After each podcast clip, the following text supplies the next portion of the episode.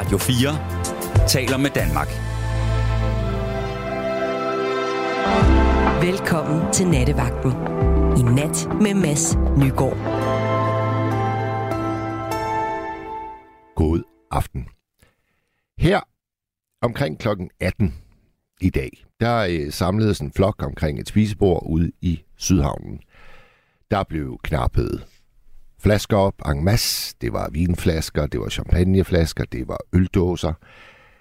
Og det skyldes, at hele middagsselskabet, de skulle ud i Royal Arena til boksestævne. Vores store kvindelige håb, Sarah Mathut, hun bokser her i aften. Hun bokser nok nærmest lige nu, faktisk. Og der havde jeg jo for længst lanceret, at vi skulle tale om den gode brandert her i natten. Og jeg må sige, at det blev højaktuelt, da jeg bevidnede, hvor tørstige disse bokseglade mennesker var. Og så er det store spørgsmål jo, hvad drak jeg så? Skulle jeg slå følge med dem, eller skulle jeg være ædruelig for at komme herind og lyde sober i nattevagten? Jeg valgte det sidste, så jeg drak æblejuice. Men hold kæft, hvor var det kedeligt at sidde med et glas æblejuice. Det må jeg sige. Men der er gode nyheder, fordi i morgen, der har jeg fri, og jeg rejser hjem til mit elskede Vendsyssel. Jeg skal ud på mit værksted. Der er 16 iskolde Karls Special dåseøl i køleskabet. Og i morgen, der skal jeg have sådan en stille, langsomt opbygget brandert. Og jeg glæder mig helt vildt. Og derfor gør det mig faktisk ikke noget, at vi skal snakke om branderter. Den gode brandert her i nat, selvom jeg er pinligt ædru. Det gør mig ikke spor. Jeg glæder mig faktisk. Og nu har jeg Gabriel Blackman med mig i studiet. Og Gabriel, du hoster. Ja.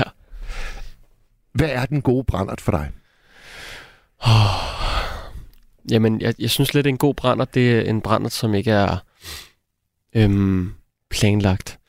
Men man har jo selvfølgelig sine præferencer. Og jeg sætter pris på, at jeg ikke skal betale helt vildt mange penge for at have det sjovt, fordi jeg synes ikke, man skal betale penge for at have det sjovt.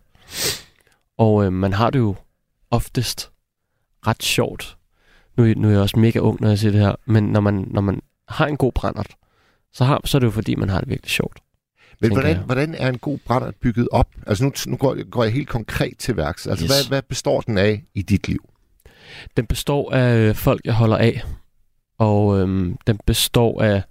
Så det er aldrig, når du er helt mutters alene, for eksempel, som jeg skal være i morgen? Jo, det er det jo egentlig også. Det at se en god film, eller sidde og skrive en sang, og være beruset, er også... Altså uden sammenligning. Men den, synes jeg, er sværere at opnå. Okay. Så den brændert, som... jeg kan næsten nå hver weekend, det er at være omkring nogle gode mennesker og drikke noget alkohol, som jeg sætter pris på. Og ikke bare fyre noget ned i svældet for at føle noget, tror jeg. Og hvad sætter du pris på? Jeg sætter pris på, som du også nævnte, altså en god øl sætter jeg virkelig meget pris på. Og så synes jeg også, at jeg er begyndt at synes, at cocktails er virkelig lækre. Okay. Men jeg tror også, det har noget at gøre med temperaturen, som er steget. Det der er listende ved det. Men de er jo lidt dyre. De er rigtig peberede, ja. Men det er jo der, at en af mine rigtig gode venner, han er bartender. Man skal altid have en bartender som kammerat. Yes, altid. Det er også derfor, han er min ven. Nej. Ej, men han har lært mig nogle rigtig gode drinks. Ja. Som ikke så absurd og abnormt kostbare, som man kan købe nede i Netto, og så kan man lave dem for sig selv. Kan du et par opskrifter sådan lige ud af landevejen her? Nej, det kan jeg ikke. Nej. Det kan være, at lytterne kan servere os nogle opskrifter. Det kan det da helt sikkert. Og de må gerne være billige, siger du. Ja, jeg er blevet rigtig glad for vermut. Ja. I alle slags former. Og der er jeg ikke... Jeg tror ikke, jeg er raffineret nok. Jeg har ikke nok raffineret sådan smagsløg til at kunne... pointere, hvilke der er gode, og hvilke der er dårlige i ekspertens øjne eller mund. Okay. Så at sige. Men en god brandert, det er helt klart med folk, som jeg holder af, så synes jeg nok, det skal blive til noget større. Og Gabriel, du er sådan noget ala 26, 27? Nej, jeg er 22. Kun 22? Ja. Hvor tit opnår du en dejlig brandert? Flere gange om ugen. Nå, det er flere gange om ugen, ja, simpelthen? Ja, helt klart. Okay. Jeg har også... Det er et mærkeligt job herinde inde på radioen, fordi man kan lidt komme og gå. Men jeg laver musik ved siden af, og i det miljø er der bare rigtig meget alkohol, og for andre er det nogle euforiserende stoffer. Noget, som jeg ikke er til overhovedet. Men alkohol er virkelig sådan en del af det. Ja, og der kan jeg jo så sige, sådan har det altid været for mig. Ja. Og jeg har altid været en meget simpel mand. Altså, jeg er en ølhund. Yes. Jeg elsker øl. Ja. Og det har jeg faktisk gjort nok, siden jeg fik den første slurk. Altså, okay. Det var instant kærlighed. Ja. Og jeg er med dig på, at det må gerne være mere end en gang om ugen. Ja. Det må det. Tænker du nogensinde over Sundhedsstyrelsens anbefalede dosis? Jamen, de siger jo også, at man skal gå 10.000 skridt om dagen, men det er jo, har vi lige fundet ud af, det er bare løgn. Så det er ikke, noget, det er ikke noget, du tænker? Nej, jeg bekymrer mig overhovedet ikke. Og jeg mærker rigtig meget efter. Og jeg er et meget følelsesladet menneske, så hvis jeg har mange tømmermænd og er virkelig blå, så går det mig på. Så jeg passer også på min egen krop, fordi det er det eneste, jeg har. Men jeg elsker at være beruset rigtig meget. Ja. Ja. Ser du en fare i det, at det gør du? Ja, det gør jeg helt klart. Og jeg er opmærksom omkring det, fordi at jeg kommer fra en familie med, hvor alkohol har fyldt alt. Virkelig, altså rigtig mange alkoholikere i min familie. Og jeg prøver virkelig at passe på, for jeg ikke selv bliver en. Men jeg synes, at også det der med at opvokse i Danmark, det er bare en virkelig sådan stor... Det er en del af sådan fællesskabet. Det er som om, at hvis alkoholen ikke er der, hvis vi ser fodbold, eller hvis vi spiser barbecue om sommeren, altså hvis bajerne ikke er der, så mangler man lidt en makker. Ja, og der er jo nogen, der vil sige, at lige præcis det, du sagde der, det er en sørgelig sætning. Ja. Altså det er ligesom om, man har en krykke, ikke? Marker, krykke, sidevogn. Mm-hmm. Men jeg har, altså... jeg glæder mig til at snakke om det her med lytterne. Fordi jeg ved, jeg kunne også se, da jeg lagde det ud på Facebook, så kom der straks, jeg tror hun hed Pia, hun kom med 6 anbefalinger til at holde op med at drikke. Ja. Så det er jo, lige nu på DR, der kører der en serie med forfatteren Jesper Stein, som har levet et hårdt liv, men nu har gået på vandvognen og har skrevet en bog om det. Ja. Og de programmer, der har en masse kunstnere inde, og de taler alle sammen om druk fra forskellige perspektiver. Ja. Men jeg håber, at vi kan runde alle mulige hjørner af spruttens univers her i nat. Mm. Og det var nemt at finde sange. Det er også en sjov ting. Sange, hvor en beruselse indgår. Utrolig nemt at finde sange om det. Ja. Skal vi ikke bare gå i gang, Gabriel? Det synes jeg. Du er klar ude ved telefonen om 2 sekunder på 72 30 44 44. 72 30 44 44. SMS'en 1424. Og så starter vi selvfølgelig med et glad nummer, synes jeg. Det er Lukas Graham. Ring ind.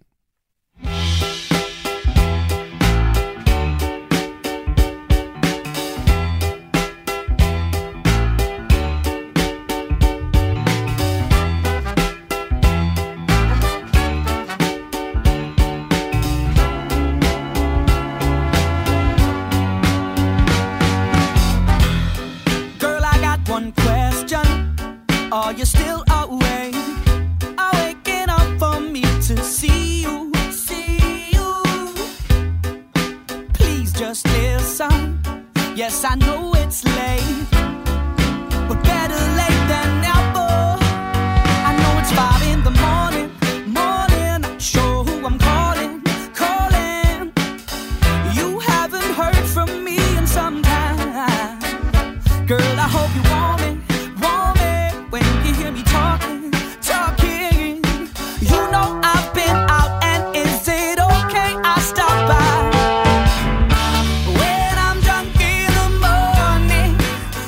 Call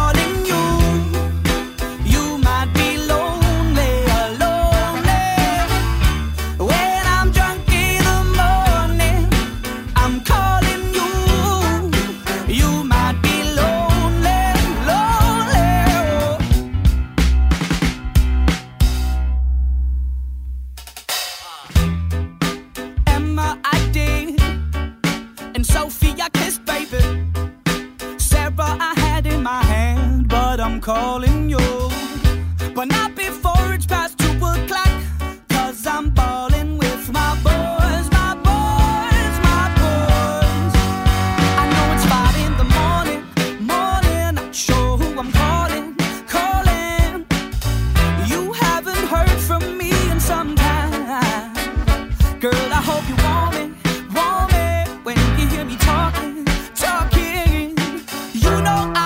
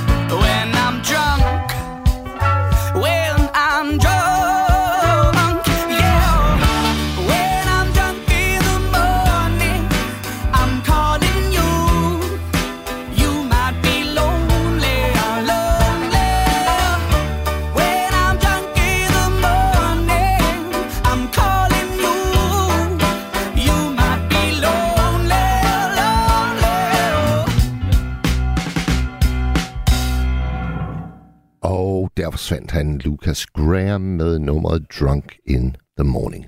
Som nummeret antyder, så taler vi om branderter. Den gode brandert især. Men det kan selvfølgelig også være den værste brandert nogensinde.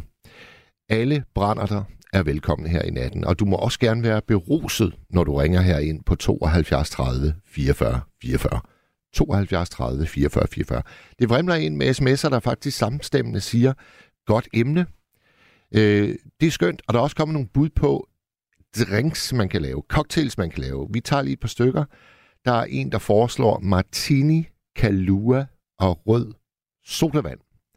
Kan vide, hvad den hedder. Den har sikkert et navn. Alle cocktails har som regel et navn. Den lyder sgu meget god, synes jeg. Så er der en her, der foreslår en Screwdriver. Det er David, der foreslår den. Og hvad er det nu, den består af, David? Jeg er ikke cocktail-ekspert, så I må gerne gå helt i detaljer, når I kommer med forslagene. Juice og vodka får jeg at vide fra min skønne, skønne, skønne unge, tørstige ven, Gabriel. Dejligt. Juice og vodka, er det Screwtime? Okay, modtaget. Så siger Karsten, jeg holder meget af at drikke mig en lille skid på, mens jeg fylder mine skitsebøger om natten. 100% afslapning fra hverdagen. Jamen, jeg elsker simpelthen også bare sådan en lille blæser, en lille skid, som du kalder den. Så siger Jytte, hej, nu kommer jeg til at tænke på min største brandert. Det var en rigtig ungdomsbrandert, der endte med tilkaldelse af Falk. Mere tør jeg ikke fortælle. Jytte, hvis det er dig oppe i Hjørring, du er da aldrig bleg for at fortælle. Så hvis det er dig, så ring ind. 72 30 44 44. Vi skal da høre, hvordan du endte med Falk. Så er der en, der skriver, der er ikke noget, der hedder en god brandert. Det er ikke sjovt at være fuld. Og dem, der synes det, er enten meget unge eller meget dumme. Ja, hvis du har ret i det, så må jeg jo tilhøre den dumme kategori.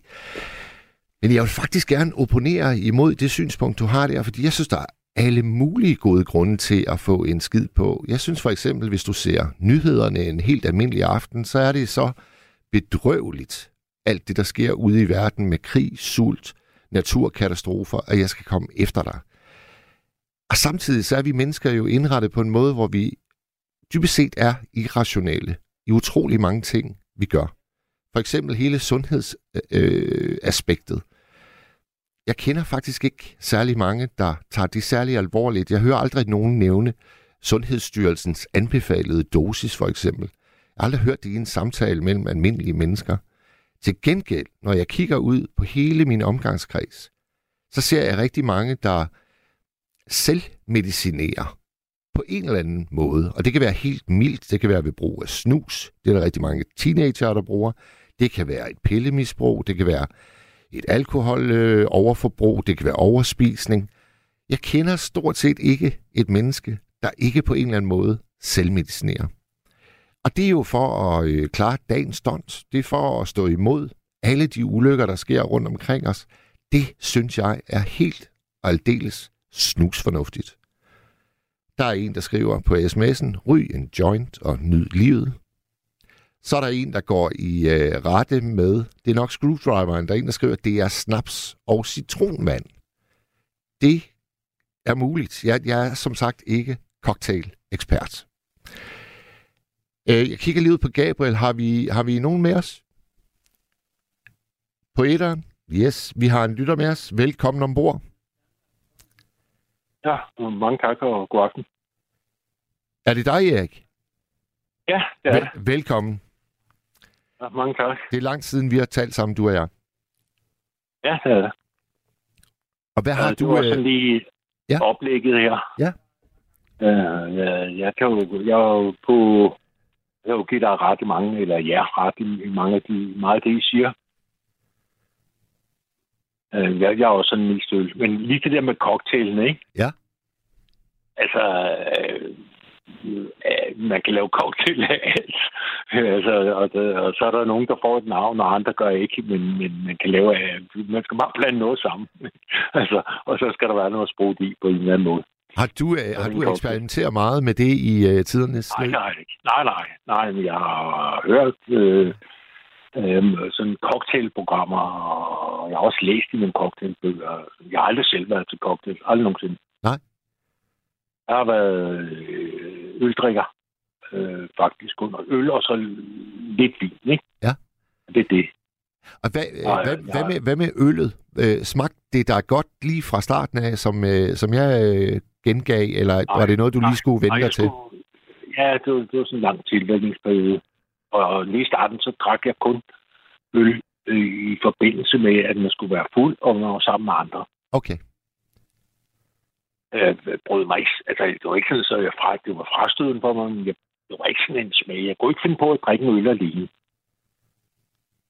da jeg var yngre. Nej. Men så, det kunne jeg så godt komme til, da jeg var ældre, eller blev ældre, ikke? Ja. Så lidt for mange. Lidt for godt. Du har kommet til at holde lidt for meget af dem.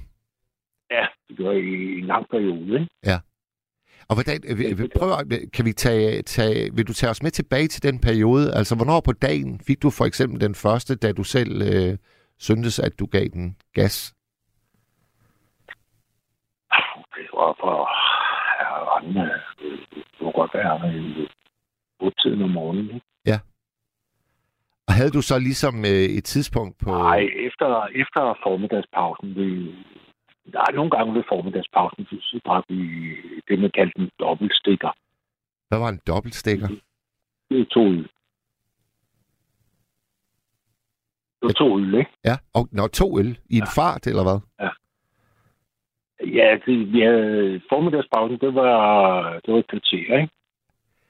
Ja, okay, så det er et højt tempo, hvis man lige kan knalde to ned på et kvarter. Ja, altså, man holdt jo også mere end et kvarter, så det kunne godt blive 20 minutter, 25 minutter måske. Ja. Altså, så kaldte man det en dobbeltstikker. Men det lyder som... Ja, det lyder som om, at det var helt almindeligt på den arbejdsplads, du var dengang. Ja, det var det også. Ja. Det var også, det var der er jo virkelig sket noget, må man sige. Ja, ja. Meget forfandt, altså... dengang, der trak vi... om vinteren, så kunne vi godt starte op med at tage noget vinterolie, kaldte vi det. Det var en porter, og så en bonekamp, eller underbjerg, eller noget af den stil, ikke? Ja. Det var til... det mødte man klokken 7 om morgenen. Og så inden klokken 7, så har man så drukket de der vinterolie, ikke? Men vi skal faktisk ikke så mange år tilbage, før jeg også kan genkende, at det var sådan. For 23 år siden, i år 2000, der blev jeg losser på Hirtshalshavn. Og så mødtes vi altid i velfærdsbygningen, der hvor alle de klædte om. Og der blev der simpelthen skænket øl og små flasker. Og det var sådan noget, hvad hedder de der små flasker, du nævnte der, hvad var det for nogen, Erik? Altså, de får dem som Bonekamp, hedder den ene, og den anden hedder Underbjerg. Ja, lige præcis. Og så kunne du også få, det var de der små, ikke? Og så hvis det var sådan lidt, så købte man en gammel dansk, for eksempel. Ja. Der er også noget, der hedder Braun, hvad fanden hedder den der, den faktisk, den der smager bedst, det er... nu kan jeg sgu ikke huske navnet. Ja, det er også sådan en bitter del, som man kan lægge ud med. Og det er så... Bonekamp. Ja. Bonekamp. Og det, som jeg hæftede mig ved i velfærdsbygningen, lige ved solopgangen, det var jo, at det var stort set alle, der tog for sig. Også kranføreren, altså ham i vis liv, vi placerede vores skæbne. Men også dem, der skulle ud og køre bil bagefter, og alle muligt, ikke altså... Der var sgu ikke nogen smålige skæling der. Nej. Okay. Men det vil sådan set sige med det. Okay. Nu er jeg fuldstændig tørlagt. Men du har også, Erik, det ved jeg jo, du har haft en stor forandring i helbredet her over den senere tid. Ja, og mit hjerte, det fungerer på under halv kraft. Ja.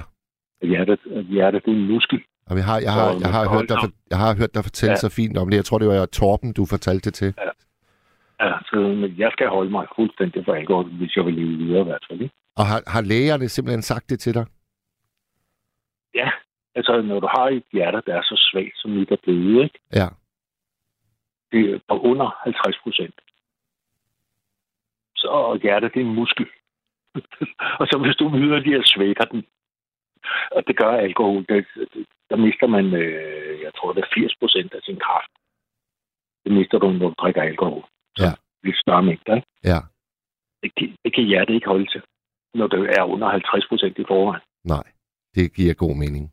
Jo, altså, det kan det jo nok holde, men altså, du løber i hvert fald en kæmpe risiko, ikke? Når nu du tidligere har været virkelig glad for øl, er det så et stort tab for dig, at du nu ikke må røre alkohol? Nej, fordi jeg var så småt. Altså, jeg har fundet ud af, at jeg har været i det opløb til det. Altså, jeg var sådan set lidt småt begyndt at trappe alvorligt ned, ikke? Ja. Før det uheldet, eller før det blev indtræffet, det var blodprop i hjertet. Men før den kom, så har der været noget forsnævringer, der har gjort, at jeg har haft det sådan en eller anden... Jeg kan godt se nu, at det har været et forspil til det, ikke? Men det kunne jeg ikke dengang. Jeg fik det bare sådan lidt et eller andet mærkeligt, ikke? Ja. Jeg blev hurtigere træt, meget hurtigere træt, og sådan noget. Så jeg var sådan set i gang med flere omgange, hvor jeg havde tørlagt mig selv, og sagde, nu prøver jeg at holde op med at drikke, og så sige, hvad der sker, ikke? Ja. Men det vil sige, hvis man ser bort fra det der, ikke? Og det sagde jeg altså også før det der med hjertet, sådan noget. Så jeg gider sgu ikke gå til en fest med nogen, der ikke drikker. Og det har jeg også praktiseret. Der er nogle steder, jeg ikke... Kan det overhovedet lade sig gøre i Danmark? Erik, kan det overhovedet lade sig gøre at komme til en fest, hvor der ikke er nogen, der ikke... Eller hvor der er nogen, der... Hvor alle ikke drikker. Det må være sådan, den lyder, den sætning.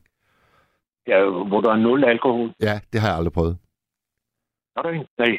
Det kan jeg godt forstå, men jeg har været et par gange, og efter sagde, det gider ikke mere. Hvad var det et særligt miljø, hvor det var helt tørlagt, eller hvad? Ja, det var det. Altså, de var ikke fanatikere på nogen måde, men det var bare ikke... Det var nytårsaften, det var en, der havde mødt en del, og sådan noget. Det var til med hendes venner til nytårsaften. Og så kom jeg også levende med jeg havde købt en masse øl og så videre, ikke? Og så skulle vi mødes, inden du var med op og sådan noget. Jeg var den eneste, der havde øl med. De andre, og det var så røvsygt, at det gider jeg sgu ikke. Og du kunne ikke lokke dig med ombord i det, du havde med?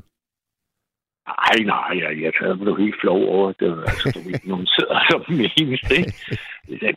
Men det var ikke det. Det var bare så røvsygt. Altså, jeg har også prøvet det en anden gang. Det var sådan mere med...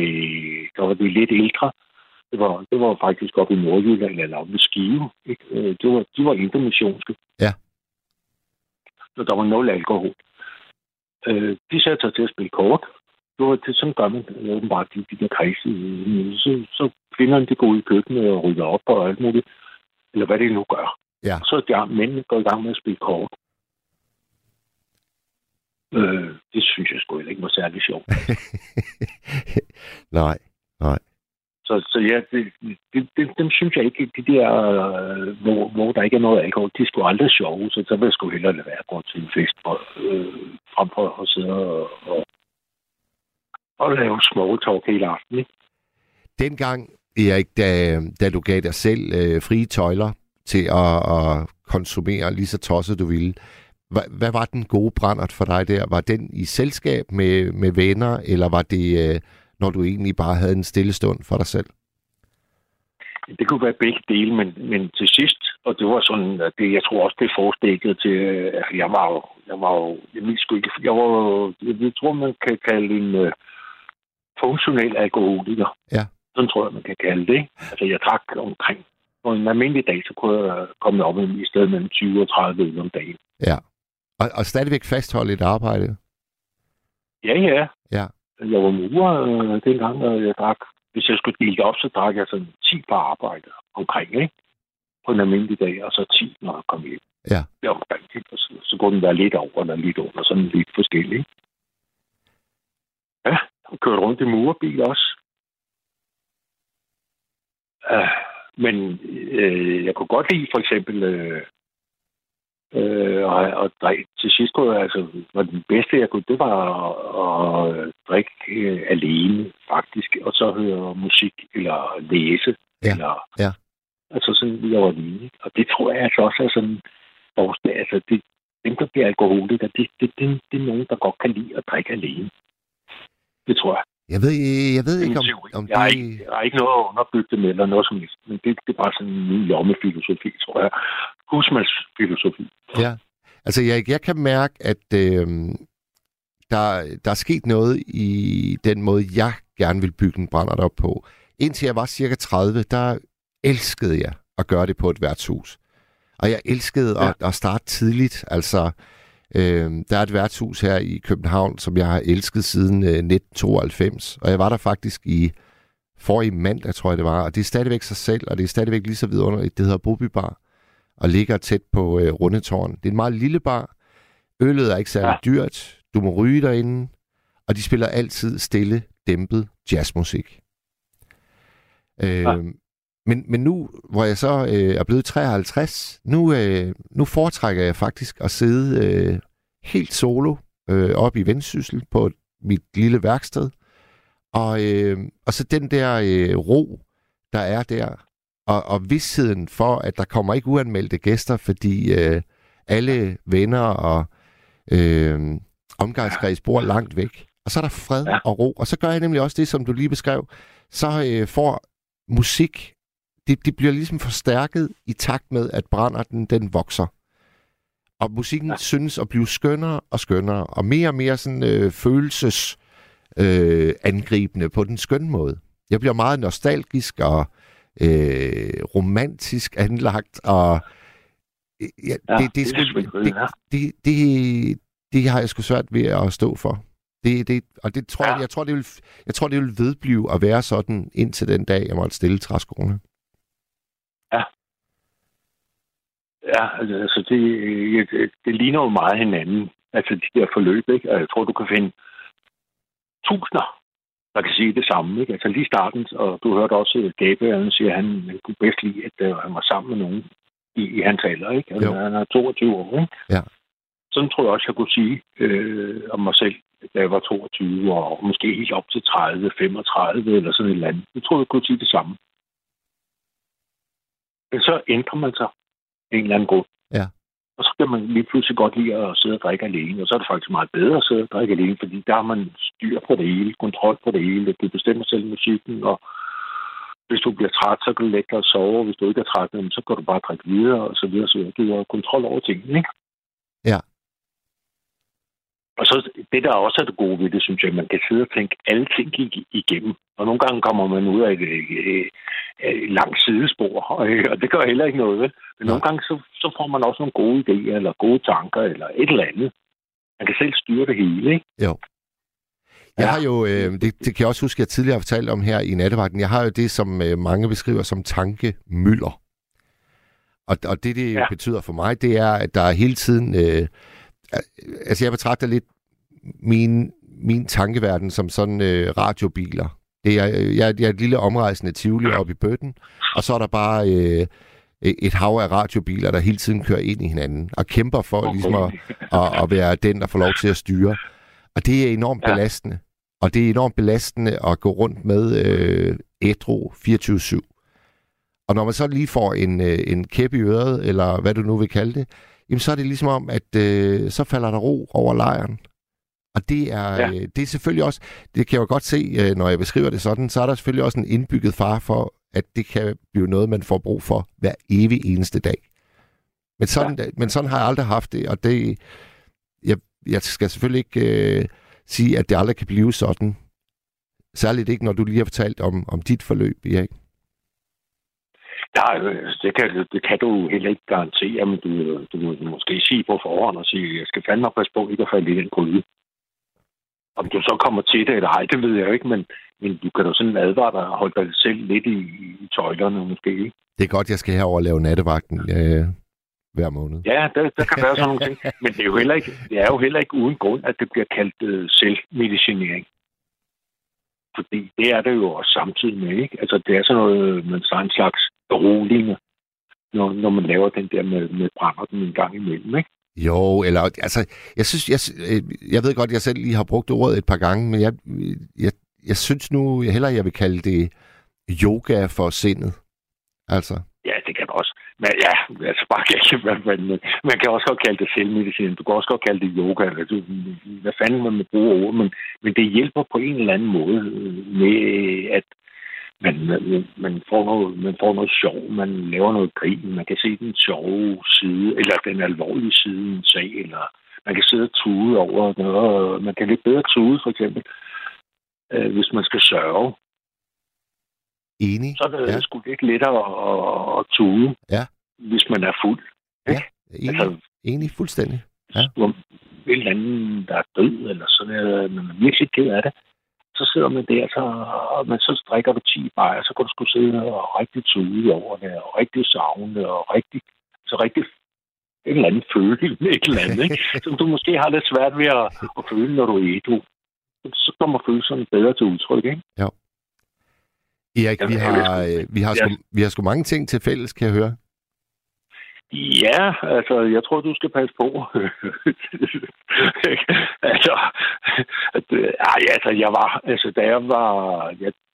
Jeg vil sige, min sådan, det var, da jeg lidt over 50 år, der stoppede jeg med det der med 30 om dagen. Der var jeg lidt over 50 år. Og så kan man sige, at jeg startede med jeg var lidt over 30 år, ikke? Så lad os sige, at den har varet en 20-årig periode, ikke? Mit druk, ikke? Ja. Så efter jeg var sådan lidt over 50, så trappede jeg sådan ned. Der var også perioder, hvor jeg ikke drak et helt år. Ikke en øl i et helt år. Så jeg har sådan lavet sådan en nedtræning, men du skal jo passe på. Du har ikke været der helt oppe og top endnu, så det skal du passe på, når jeg ikke har kommet så langt op. Modtaget. Men det ved du godt selv. Altså, du er jo selv klar over faren, ikke? Jo, og min far var så sandelig også tørstig. Det skal jeg lige hilse at sige. Nå ja, så kan du måle dig op i forhold til ham, ikke? Jo. Men der er jo det paradoks, synes jeg, fordi altså, min far, han gjorde det med, du kaldte det funktionsduelighed. Og det var min far bestemt også i stand til. Men han gjorde det altså også med en livslyst, sådan at man umuligt kunne kigge på ham og så se en sørgelig skikkelse. Altså, han blev sådan lidt et festfyrkeri af gode historier. Jo flere øl han har fået i løbet af en dag, jo bedre blev hans fortællinger, og han var underholdende som ind i høvlede simpelthen. Og så skete der det, Erik, at han får prostatakræft, og der bliver han så svagere og svagere. Og så en måned før han går herfra, der siger han til min mor, nu smager øllet mig ikke mere. Og 4 døgn før han går herfra, der lagde han sin elskede pibe, som han brugte nærmest sovende også. Så lagde han den i askevædder, og så sagde han, nu smager tobakken mig heller ikke mere. Nu går jeg i seng, skat, og jeg står aldrig op igen. Og så døde han som sagt 4 døgn efter. Og det synes jeg jo er en smuk måde at drage bort på. Altså når de laster, man har haft igennem et langt liv, som for ham ikke var laster, tror jeg. Det er det, jeg gerne vil frem til. Jeg tror faktisk, han så det som nogle små gaver, han pakkede op hver eneste dag, der gjorde, at hans humør, det løftede sig. Det synes jeg jo ikke er sørgeligt. Jeg synes bare, det giver god mening, faktisk. Ja, og det har du også gjort for min far, ikke? Jo, det vil jeg vurdere. Ja, men det er din far, der kunne gøre det. Du kan også finde masser af andre eksempler, hvor de er gået totalt i hundene. Jamen, det er jo det. På grund af alkohol, ikke? Ja, absolut. Og fået en lang og smertefuld død. Altså på grund af alkohol. Ja. Men din far har så været, kan man sige, heldig. Fordi han har kunnet stå mossen igennem, og han har ikke kommet til at lide i sin alderdom af det der alkohol. Så han har været på en eller anden måde heldig, ikke? Jo. Altså sådan, det han kunne sådan, om nu stopper det der, nu stopper det der, og nu stopper jeg med at leve. Ja, uden at han kom til at lide for meget, ikke? Jo. Altså, du kunne jo se mange der, derude, hvor jeg bor, der er lige en, han har fået sat begge ben af, altså på grund af alkohol. Han ligger og kører rundt nu i sådan en elektrisk kørestol, ikke? Ja. Jamen, sådan en var der også på kræftafdelingen på sygehus Vendsyssel, hvor min far var indlagt i den sidste periode. Men han sad så i sin kørestol. Og så kan jeg huske en detalje med ham. Det var, at han havde sådan nogle underbukser på, hvor der ligesom var en fold. Og han havde jo ikke nogen bukselommer, i og med, at han ikke havde nogen ben. Men der var en fold i de her underbukser, som han brugte til stedet, hvor han havde opmagasineret sin cigaretpakke. så selvom han jo nok var på livets allersidste vers, så fastholdt han altså også retten til, at han godt lige vil have en cigaret i ny og næ. Ja. Og det synes jeg igen, så synes jeg ikke, at det er en tragedie. Jeg synes faktisk, det er meget fint. Men der ved jeg godt, der er forskellige holdninger til lige præcis sådan noget. Det jeg har, altså øllen, der har jeg kunnet lægge fra mig fuldstændig, ikke? Men cigaretterne, det kan jeg træffe dem, ikke? Der holdt jeg op med at ryge et stykke tid, men nu er jeg fandme begyndt igen, ikke? Ja. Altså lige siden jeg startede, det var faktisk sent, jeg var 21, men lige siden har jeg aldrig nogensinde forsøgt at stoppe. Og det er igen det der, det giver mig simpelthen bare en livs opkvikker. Jeg kan simpelthen bare grundlæggende skide godt lide det. Ja.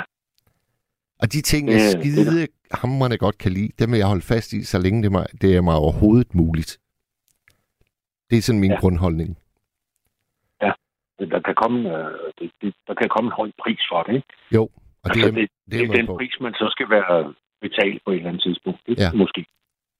Ja. Ja. Det er det. Altså, jeg i hvert fald... Jeg røg ikke i næsten 3/4 år efter det der med hjertet. Jo, jeg røg e-cigaretter.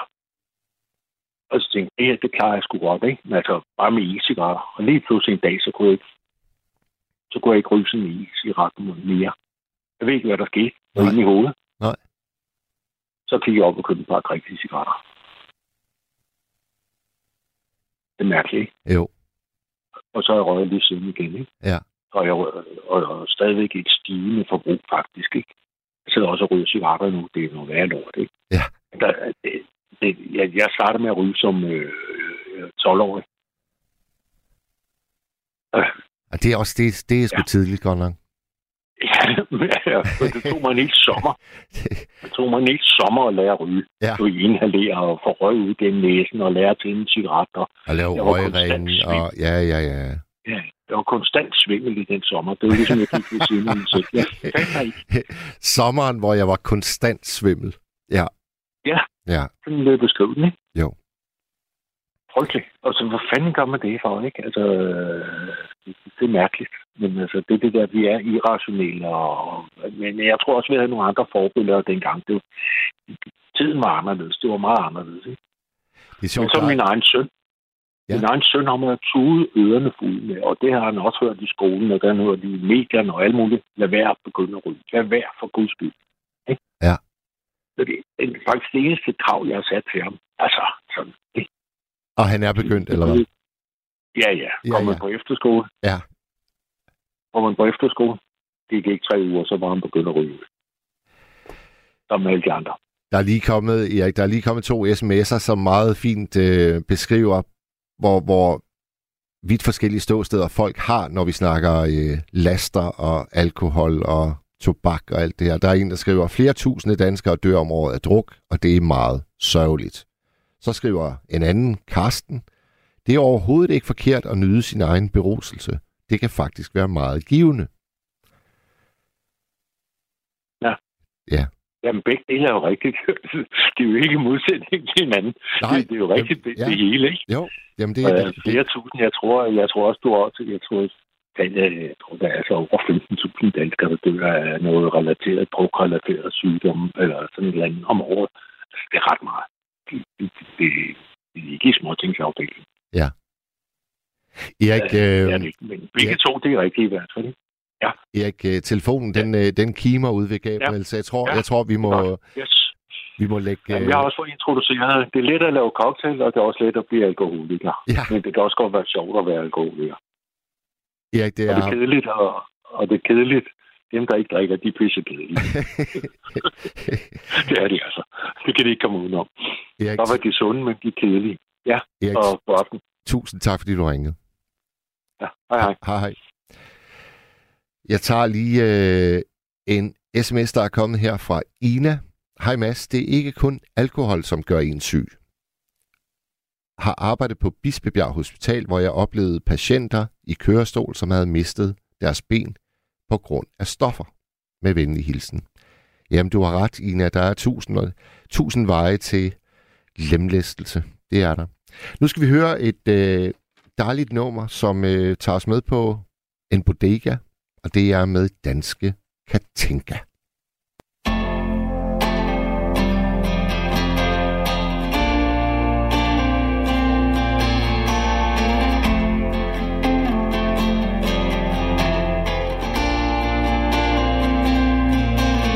Jeg valgte dit hjerne gennem langt ind i mørket.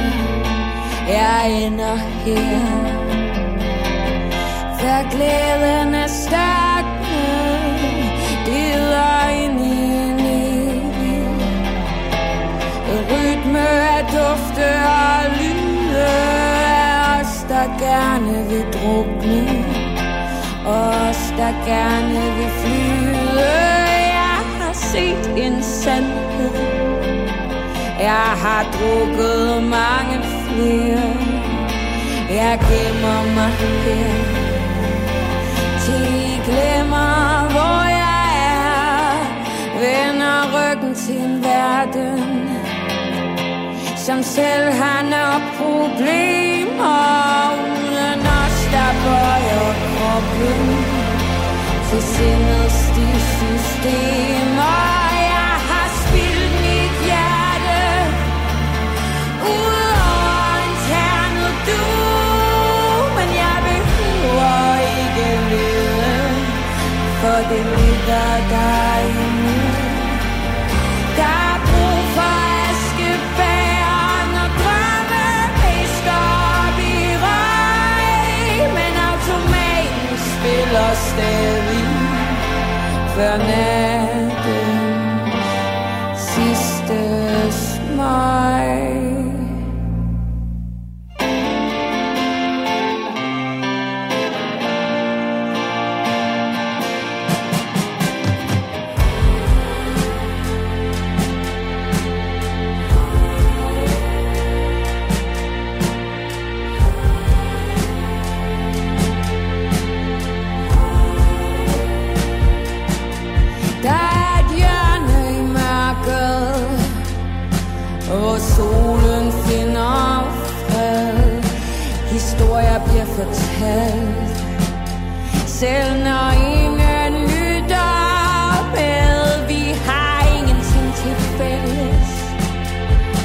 kun tandløse terningespil.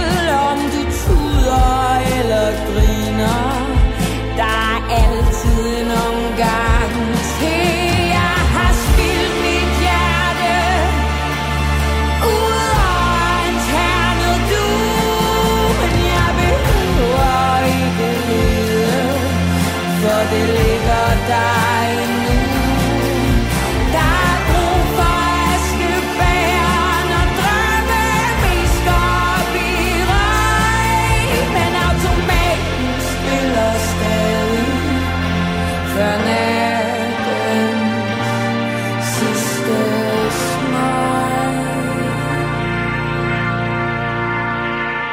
Jeg har aldrig vundet noget i livets lotteri, så lad mig få en omgang mere, så synker vi.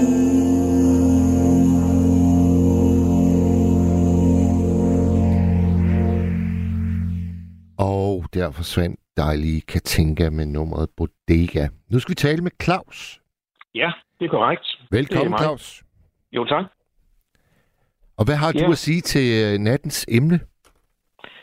Jo, men det er måske en lille smule anderledes vinkel på det. Ja. Fordi, men altså, det hænder da også, at jeg får mig en god brænder en gang imellem. Men jeg har et lille mikrobryggeri, så jeg har jo sige. Men du har fri adgang til det vi snakker om, kan man sige. Det kan vi godt sige, ja. Ja. Så det må jeg sige ja til. Og men det går jo ikke, når jeg er ude til markedet. Altså det er meget lille mikrobryggeri, men altså det er registreret og alt det der, ikke? Ja. Det er nok et af de mindste i Danmark. Og så er det jo et mjød, jeg laver hovedsageligt. Så, der må du lige forklare os, hvad er forskellen på mjød og almindelig øl? Altså, vi skal bruge noget sukker, når vi skal lave noget alkohol. Og hvis vi får alkoholen, altså bruger noget sukker fra druer, så får vi vin. Hvis sukkeret det kommer fra korn, altså malt, så bliver det til øl. Og hvis sukkeret kommer fra honning, så bliver det til mjød. Aha, der er altid honning i mjød. Det skal det være. Ja. Det vidste jeg ikke. Man kan godt blande det, med, lidt med nogle andre ting også, men hovedparten, det skal være altså alkoholprocenten der, den skal komme fra honning. Og nu er jeg jo biavler, så ligger det jo ligesom til højre fod, så skal man jo lave mjød. Det er jo klart. Ja, det hænger sgu godt sammen. Ja. Ja. Så det. Men du siger, du sælger på du sælger på markeder. Hvad er det for nogle markeder, for eksempel? Festivaler og sådan noget, ja. Det. Okay. Altså for eksempel Ødels festival, vi har her til efteråret. Det eller ikke efteråret, hvad er det, i den første lørdag i september måned. Der har jeg været med her i Odense i det sidste. 8-10 år eller sådan noget, ikke? Ja. Så, og det er altså sjovt. Jeg bliver jo nødt til at holde mig sober, når jeg står på den anden side af disken, ikke også? Det er jo klart. Der er vi jo lidt i samme situation, fordi jeg vil jo, hvis jeg skal være helt ærlig, så vil jeg jo virkelig gerne sidde og drikke i hvert fald 4 iskolde fadøl, imens jeg laver nattevagten i natten. Og nu vi snakker om det her tema, jeg synes man bliver lidt tørstig. Ej, jeg synes også godt, du kunne godt have taget en enkelt øl eller 2 med, også til Gabriel. Altså, det kunne du godt have gjort. Ja. Altså, har I sådan en alkoholpolitik på radioen der, eller hvordan er det? Jamen, problemet er, Claus, at jeg møder jo faktisk aldrig mine chefer. Fordi når vi så laver. Der er jo ingen undskyldning. Mads, du er altså bagud. Så du må det. Jamen, jeg skulle nok gået hen og blevet for artig med tiden. Ja. Ja. Jamen, jeg kender det godt. Jamen, jeg sidder og fortryder det nu. Det må jeg sige. Ja, det forstår jeg. Det kan jeg godt forstå. Ja. Ja. Så, men, hvor mange? Må jeg spørge, Claus? Hvor mange forskellige typer laver du? Altså, jeg laver. Altså, det er lidt forskelligt. Altså, det er jo. Jeg har lavet sådan noget traditionelt mjød i nogle år. Jeg startede for 10 år siden. Der blev jeg godkendt i 2013 eller 14. Ja. Og det har jeg så lavet en del over, sådan noget ren mjød med bare kun på forskellige typer honning. Men så her de seneste, det er nok 4-5 år siden, så begyndte jeg at eksperimentere med muserende mjød. Altså simpelthen mjød, hvor der bobler i. Ja. Altså ligesom med øl, ikke også? Altså, eller champagne, ikke? Ja. Ja, det er egentlig bedre sammenlignet med champagne. Og det virker fandme. Det kan jeg godt sige dig.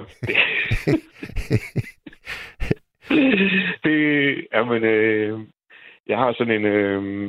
Der må godt være noget frugtsmag i også, i det mjød, jeg laver for tiden. Så, ja. Så der har jeg lavet 2 muserende mjød. En på hyldblomst og en på æble. Og dem har jeg haft med til det der ølsdag der. Og hvad er det for nogle folk, der kommer til ølets dag? Det lyder hyggeligt. Det er pissehyggeligt. Det er ølentusiasterne, der holder sådan en årlig dag der om lørdagen. Den første lørdag i september, og det varer fra klokken 11 til klokken 15, tror jeg nok, det er. 16 måske. Ja, det er nok 16. 5 timer i streg der. Der er der så alle bryggerier, de er med rundt omkring i landet. Der stiller de nogle boder op eller noget et eller andet, og så serverer man øl derfra. Så har man sådan et lille glas, som man køber hos ølentusiasterne, og så betaler man med en polet, sådan et poletsystem, ikke også? Ja. Som man også føler. Så det er faktisk ikke for den brede offentlighed, det er for... Det er for alle. Nå, det er for alle. Okay. Det er det, ja. Det er simpelthen... altså her i Odense, der kører vi der med inde i centrum af byen, det vi kalder Flakhaven. Foran rådhuset der har vi legnet op med... der plejer at være omkring 20 bryggerier, som legner op der 20-30 stykker her fra Fyn, ikke? Ja. Ej, nok omkring 20, og det... Og det er jo rigtig godt øl. Det er jo det bedste øl, mikrobryggerierne, de kommer ind med der, som folk, de kan få lejlighed til at smage på og så videre, ikke? Mm. Og der er meget spændende øl. På et eller andet tidspunkt, så bliver man fandme bare træt af det der mælk, ikke også? Så er det jo godt, der er et lille mjødbryggeri, som har en hyldeblomst på fadelsanlægget, ikke? Ja, så, ja. Den har en forfriskende smag. Meget kender godt hyldeblomstsaft. Ja, jeg forstår. Sådan. Der er Claus, der er en lytter, der skriver, at man bliver skidefuld af mjød. Er det rigtigt? Altså, at det er stærkere end klassisk øl? Ja da. Det er nemlig det. Hvor mange procent er vi oppe på? Vi snakker 15-20%. 15-20? Og altså, når jeg skal svømme i Karls Special i morgen, så er den 4,8, så har lytteren noget at forholde sig til. Det er stærkt. Den er 4,4. Nå, 4,4. Ja, det mener jeg, det er. Okay, du har sikkert ret. Det skal, ja. Men det er jo nemt det. Hvordan kom det i stand, at du lige pludselig blev mjødbrygger? Altså, er det fordi, du altid har elsket øl, eller hvordan? Ja, altså... for det første, jeg arbejder om natten på en industrivirksomhed, og det gjorde jeg også for 20 år siden, en anden virksomhed, hvor vi havde ganske almindelige ølordninger oppe i kantinen, hvor vi kunne gå hen og trække en øl til vores frokost, og så videre. Så på et tidspunkt, det er cirka 20 år siden, så går den der ølautomat i stykker. Ja. Og det er det skal den bare ikke gøre 2-3 gange i løbet af en måned, vel? Nej. Så bliver sgu negativ. Og det gjorde den. Og så, det kan vi, fordi en ting er, at vi skal give, jeg tror, vi skal give 8 kroner for en ganske almindelig Albani-pilsner. Det er så, hvad det er. Men når vi så ikke, der var problemer med den, sådan... Ja, de der 2-3 gange, så gav jeg simpelthen ikke det mere. Så tog jeg en kasse øl med selv, og så kunne min jeg jo tage en øl, og mine kollegaer, de kunne købe en øl hos mig. Ja. Det kørte vi så med i nogle år der, så fandt jeg noget andet arbejde, og så var det jo egentlig slut med det. Så, men det gav jo, det betød, at jeg havde sådan set et overskud, og hvad fanden skulle jeg bruge det til? Altså, det var egentlig bare, fordi det skulle løbe rundt i sig selv, ikke? Jo. Men så op til sommerferien og op til juleferien, så gav ølkassen øl. Og det var ikke Albani øl. Så var jeg ude at købe alt muligt spændende specielt øl. Og det var trappistøl fra Belgien, og det var lokale mikrobryggerier, der var poppet op der. Så det var skidespændende. Ja. På den måde så fik vi jo noget kendskab til alt det her specielle øl her, ikke også? Og det gjorde jeg jo også. Og så går jeg og starter af min bryggeri op. Det er fordi, at jeg bliver biavler nogle år senere. Og så, når jeg har... jeg kom godt nok lidt langt omkring. Ved du hvad? Jeg synes, det er et herligt erhvervseventyr, du er ved at beskrive her. så, det er simpelthen... Jeg bliver nødt til lige at nævne, at en sommer i 2007, så kommer der en af mine bekendte forbi. Det er faktisk hans ældste søn går i klasse med min ældste søn. Ja. Og så kommer han ud, og så ser han vores store have. Vi har en ret stor grund, sådan en lille hektar. Og så siger han, høj kæft, Claus, det var en flot have. Jamen, det synes jeg også. Det mangler bare lige en ting. Nå. Ja, du mangler bier. Nå, mangler jeg bier? Ja, det var jeg sgu ikke klar over det. Så sagde han, hør her, Claus. Jeg kommer med et bistad i næste uge. Ja. Og så hjælper der i gang hen over sommeren. Og Fyn, som han hedder. Så er det jo den sommer der. Så, jamen, det var, jeg mener, det var 2007 eller 2008. Så kørte det sgu bare med det der. Det var sgu da meget sjovt at have bier i haven. Og ja... Så gik der jo ikke andet end de der 4-5 år, så havde jeg så fået bygget det her lille bryggeri i et udhus, 40 kvadratmeter udhus. Ja. Og fået det godkendt af fødevarekontrollen og registreret ved told og skat og alle de der ting, man skal styre på. Så det... Så havde du sådan set alle ingredienser til at lave mjød nu. Nemlig, og når man har alt udstyr til at lave mjød, så har man også alt udstyr til at lave øl. Og jeg laver også en lille smule cider, når jeg sådan, lige kommer i... Ja, det gør jeg faktisk. Lige.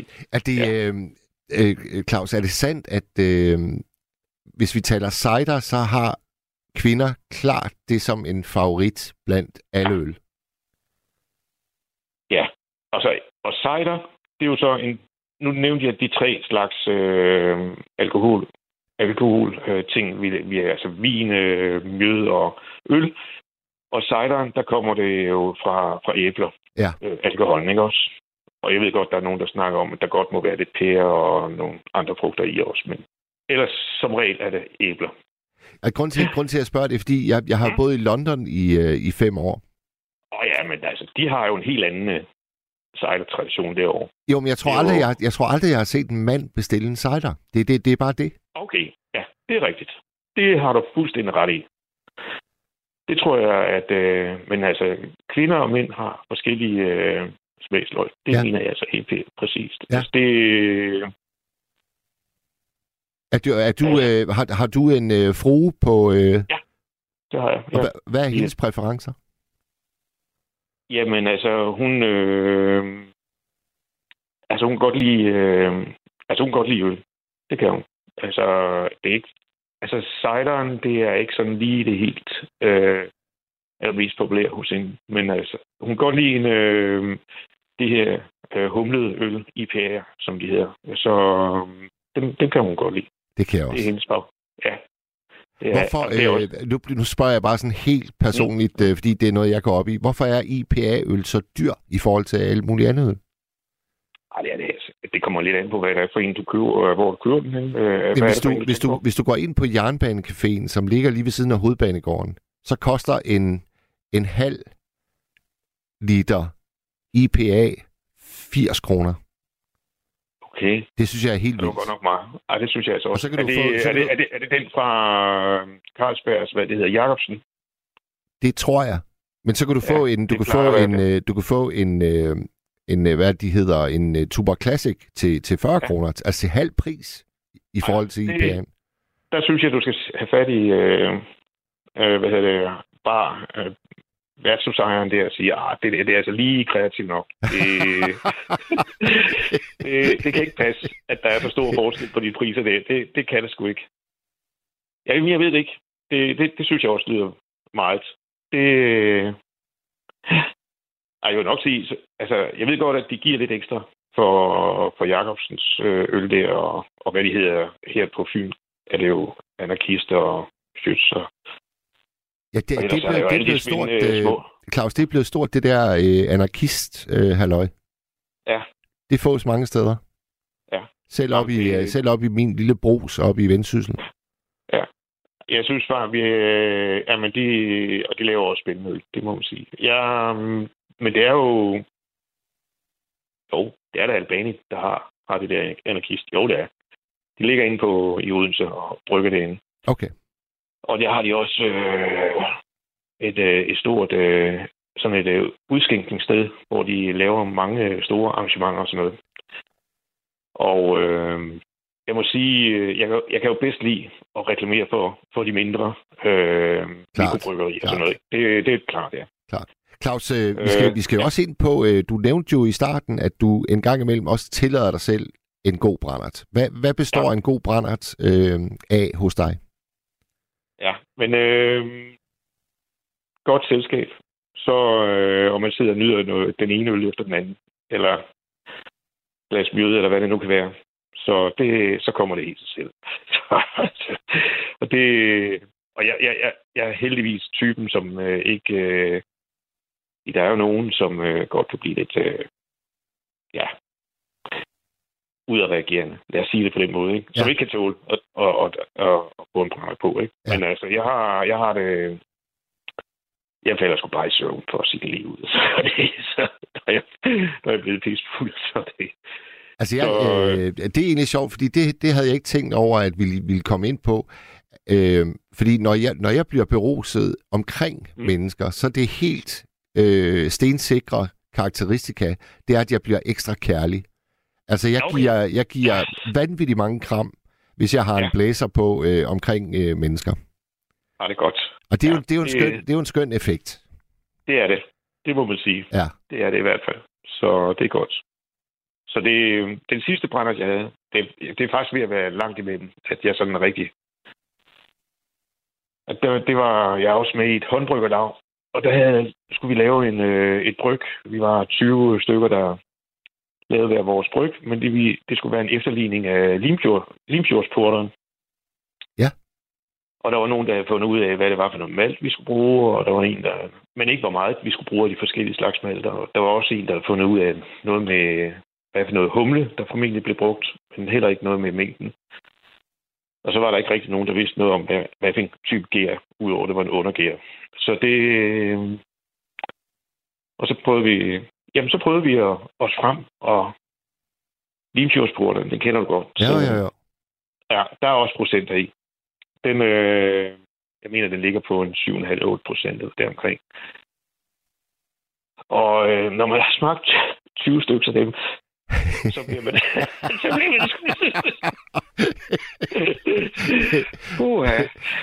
Det er det, der kaldes frynsegoder i de små bryghusebranchen. Ja, det var sjovt. Ja. Det, heldigvis kom min kone og hentede mig. Så...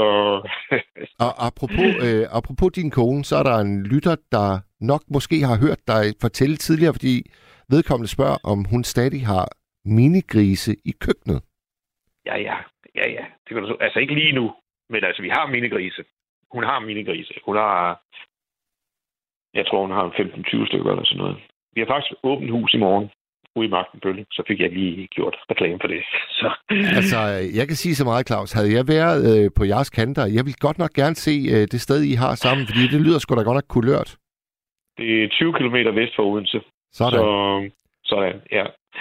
Godt. Så det, men altså, det har hun. Og hun har også andre dyr og sådan noget. Det har hun lige fået fat i sådan nogle. Kender du løbeænder? Løbeænder? Nej. Det er sådan nogle... ja, men altså ænder, som går rundt på to bagben der, og så er der oprejst nærmest. Og det... det er fuldstændig også svært ud. Men øj, kæft, man, hvor er det sjovt. Jeg kan sige det.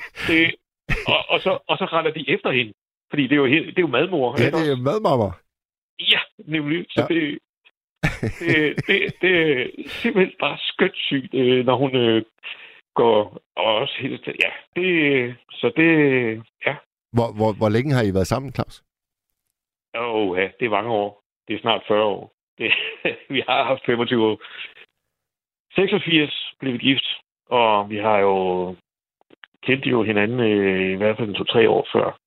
Så ja, det er sgu snart. Hold da, ja. Det er sgu vi har været 40 år siden. Ja. Det er skønt. Det er skønt. Det er skønt, det er det.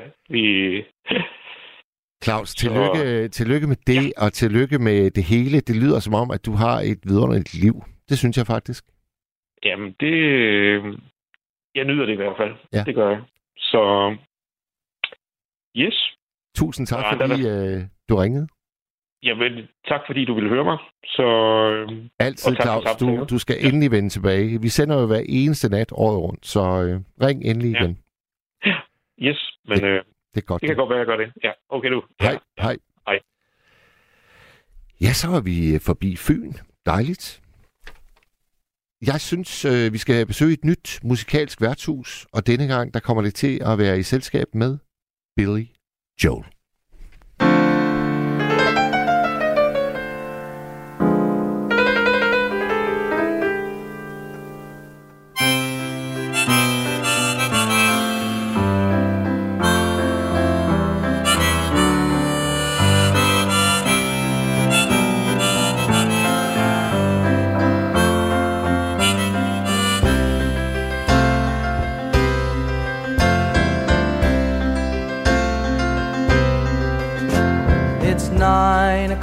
On a Saturday, the regular crowd shuffles in. There's an old man sitting next to me, making love to his tonic and gin.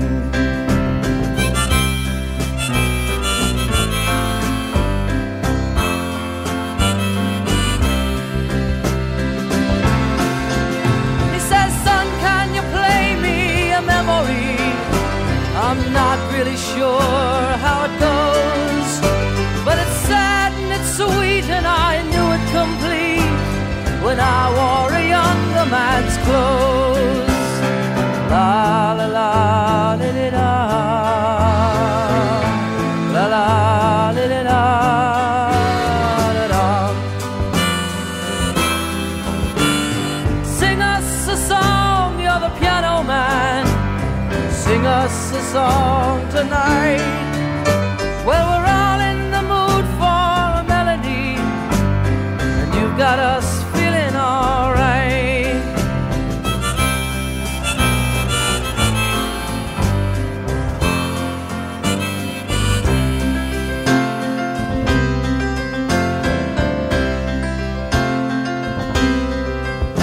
Now John at the bar is a friend of mine.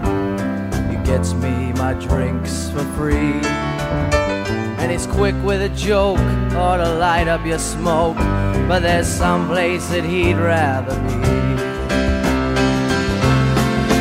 He says, Bill, I believe this is killing me, as a smile ran away from his face. Well, I'm sure that I could be a movie star if I could get out of this place. La la la da da da, la la da da da da. Now Paul is a real estate novelist who never had time for a wife, and he's talking with Davy, who's still in the Navy and probably will be for life.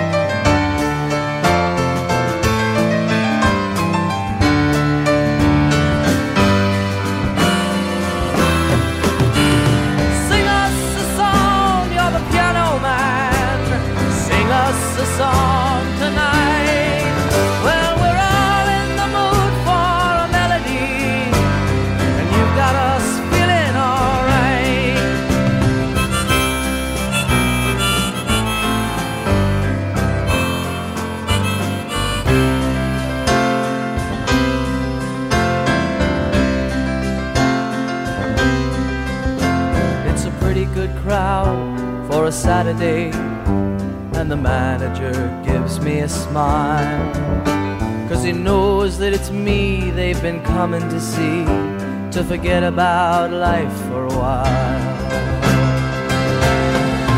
And the piano, it sounds like a carnival, and the microphone smells like a beer, and they sit at the bar and put bread in my jar and say, man, what are you doing here?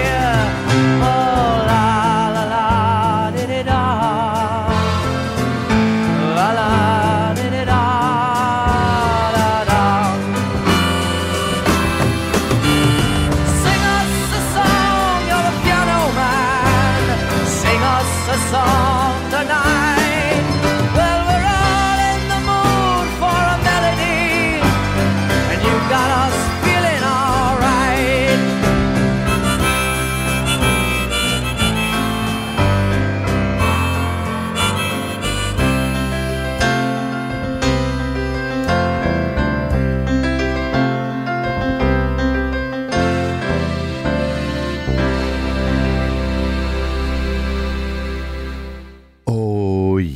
Billy Joel med klassikeren Piano Man. Og det er jo sådan med Billy Joel, at han startede faktisk karrieren med at spille på bar. Han var sådan en klaverbokser, som man kaldte det. Så man kan jo sige meget om værtshuset, men altså det kan også føre til store karriere. Ja, ja. Nu skal vi tale med Jytte. Ja, hej Mads. Det er Jytte fra dit elskede Vendsyssel. Nå, det var godt. Og jeg efterlyste dig jo faktisk, fordi du gav os sådan en appetitvækker ved at skrive, at du havde en ungdomsbrændert, hvor du måtte have hjælp af Falk. Ja, det var fordi, altså vi unge piger dengang, vi gik jo ikke sådan rundt og var fulde, fordi det var uanstændigt. Men så min veninde og jeg, vi skulle så på messingen, vi skulle i byen. Ja. Og så bestemte vi, at vi skulle så godt nok have noget god mad og noget vin. Og vi mødte tidligt, og det var vi spiste mad og skål og skål og skål. Og så gik vi ellers på messingen. Så var det ikke så længe, så siger hun til mig, jeg er nødt til at tage hjem. Så sagde jeg, hvorfor det? Jamen, jeg er syg, sagde hun så. Ej, nu må du blive her. Nej, jeg skal hjem, jeg er syg. Nå, men det er i orden, sagde jeg. Jeg bliver, for jeg vil altså ikke gå glip af noget. Så jeg blev der, og hun tog hjem. Ja. Og så blev jeg selv så syg. Så gik jeg ud på toilettet. Jeg kan stoppe. Så glemte jeg selvfølgelig at låse døren. Så kom der nogen og lige lukkede lidt op. Og så gik det igen. Nå, og så havde jeg stadigvæk så, da der var gået sådan en time, så kom det igen to piger. Hun sad her også for en time siden. Var det galt? Så jeg har ikke sukkersyge mere, så jeg tænkte, så slipper jeg af med dem. Så sagde, det er bare fordi jeg er sukkersyge, sagde jeg så. Nej, så må jeg se de kort? Jeg ved ikke, hvor det hun kort. Det hun tog med tegn på. Og så gik de. Og så jeg sad stadigvæk der. Så lige pludselig, så jeg sådan lige fire par ben med læderstøvler. Og så kiggede jeg op, så stod der to falkmænd der. Nå, så de der piger, der har taget din pung, de har fundet... Ja, de tog ikke pungen, de kiggede bare i den. Nå. For de ville se efter, om der var et kort. De rørte slet ikke noget. Det var nogle rigtig gode piger. De ville bare se, om jeg havde et kort. Jeg har jo sagt, at jeg havde sukkersyge. Ja. For at komme af med dem. Og så gik de ud og ringede til Falk. De var bare omsorgsfulde. Ja, meget. Og de var også helt bekymrede, for hun sagde, jeg var her på en time siden, og der sad hun også sådan. Og så de kan falde, for de kiggede jo på mig, jeg kiggede på dem. Så sagde de, tror du ikke heller, du må komme med os? Nej, sagde jeg er bare blevet fuld. Så rejste jeg mig op og gik, og så gik forbi dem. Og så gik jeg. Og så, jeg synes, det var lidt sjovt. Så næste dag, så var det en, der sagde til mig, ved du godt, Jytte, at ved du hvad? Der var en, der havde låst sig inde på toilettet, så faldt de jo ned og låst op. Så lavede de lige den historie der. Så ellers, så vi gik jo ikke sådan og drak meget. Sådan. En gang var jeg også godt nok blevet noget fuld i rød pinot og rød sodavand. Og så blev jeg så syg hjemme ved mig selv. Og så skulle jeg jo og rent bagefter, og jeg har aldrig rørt det siden, og jeg kan bare, de siger det næsten. Så vender det sig i din mave? Ja. Så det er ikke, fordi vi drak ikke ret meget piger dengang, fordi vi ville jo helst være nogle ordentlige piger, og sådan, ikke? Så vi gik ikke og dinglede rundt. Hvad med i dag og dit forhold til alkohol, Jytte? Jamen, så fik jeg jo en sådan lidt en fin kæreste. Så sagde han, er du klar over, den bedste brænder man får, det er i vin, sagde. Så skulle jeg prøve det. Og det kan jeg godt lide. Jeg kan godt lide sådan en lille bødmand, sådan lidt beruset i vin, hvis man er ude og spise og sådan. Det kan jeg godt lide. Ja. Og jeg kan godt lide forskellige slags viner og sådan noget. Men øl, det bruger man altså ikke om. No. Kun når jeg kommer til Østrig eller Prag. Jeg tror, de laver det lidt anderledes end på en anden måde. Altså, jeg ved i hvert fald i Prag, som jeg har besøgt mange gange, der har de jo også et kæmpe udvalg. Det har de også. Og jeg har ikke forstand på det, men jeg drak jo nogle øl dernede, fordi det gjorde dem, jeg var sammen med. Og jeg synes, de var faktisk ret gode nede i Prag. Og også lige sådan i Østrig. Første gang, jeg var i Østrig, så spurgte de mig, en lille eller en stor? Så sagde jeg selvfølgelig lille til dem. Og så kom de med en stor, og så sagde de, jamen, det hørte de slet ikke efter hernede, for det alle skulle jo bare have en stor. Og de der ølfest, det var rigtig hyggeligt, altså det, og det smagte godt i Østrig. Men jeg tror måske også, at det har lidt med stemningen at gøre, måske. Ja. Og sådan, det ved jeg ikke. Men i England, Guinness, det kan jeg altså ikke lide. Og det er jeg helt pjattet med. Helt pjattet. Ej, men jeg kan godt lide deres pops derovre. Det kan godt lide at det er mere hyggeligt end i Danmark. Det er så mere sådan familiært på en eller anden måde. Der kan komme også familie og sådan. Og man kan spise og sådan. Det er de steder, jeg har været i hvert fald. Ja, jamen, det er jeg helt enig med dig i. Altså, popper kan bare noget særligt. Altså, af en eller anden grund, man skulle jo mene, hvorfor kan man ikke bygge popper i Danmark, der ligner dem i London? Det kan man åbenbart ikke. Det har man også prøvet. Det synes jeg, man har set, de har prøvet, men det kan bare ikke lade sig gøre. Det kan slet ikke lade sig gøre. Nej. Men jeg skal ned og besøge den der, som jeg har hørt i Genau, ned i... Den hedder, jeg kan ikke lige huske, hvad den hedder, men det er tysk navn, hvor det er tysk stemning og det hele. Og ja, de har jo også den store... Nu fortalte Claus jo, der er en ølfestival på Fyn, men der er jo en kæmpe... Er det ikke i München? Der er den der årlige... Ja, Oktoberfest. Ja, lige præcis. Og den Oktoberfest, det er sådan set... Det er sådan set noget, det har holdt i flere hundrede år, fordi at det var noget med, at kejseren skulle giftes, og så skulle det holdes fest i mange, mange dage, og det holdt det. Det er kun haft det. Under krigen har det ikke været et par gange, og så under corona, ellers har det været alle årene. Og de kommer langt væk fra til de der oktoberfest der. Ja.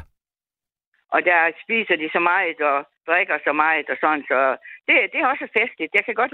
Jeg kan godt lide sådan noget tysk og østrigsk og sådan noget.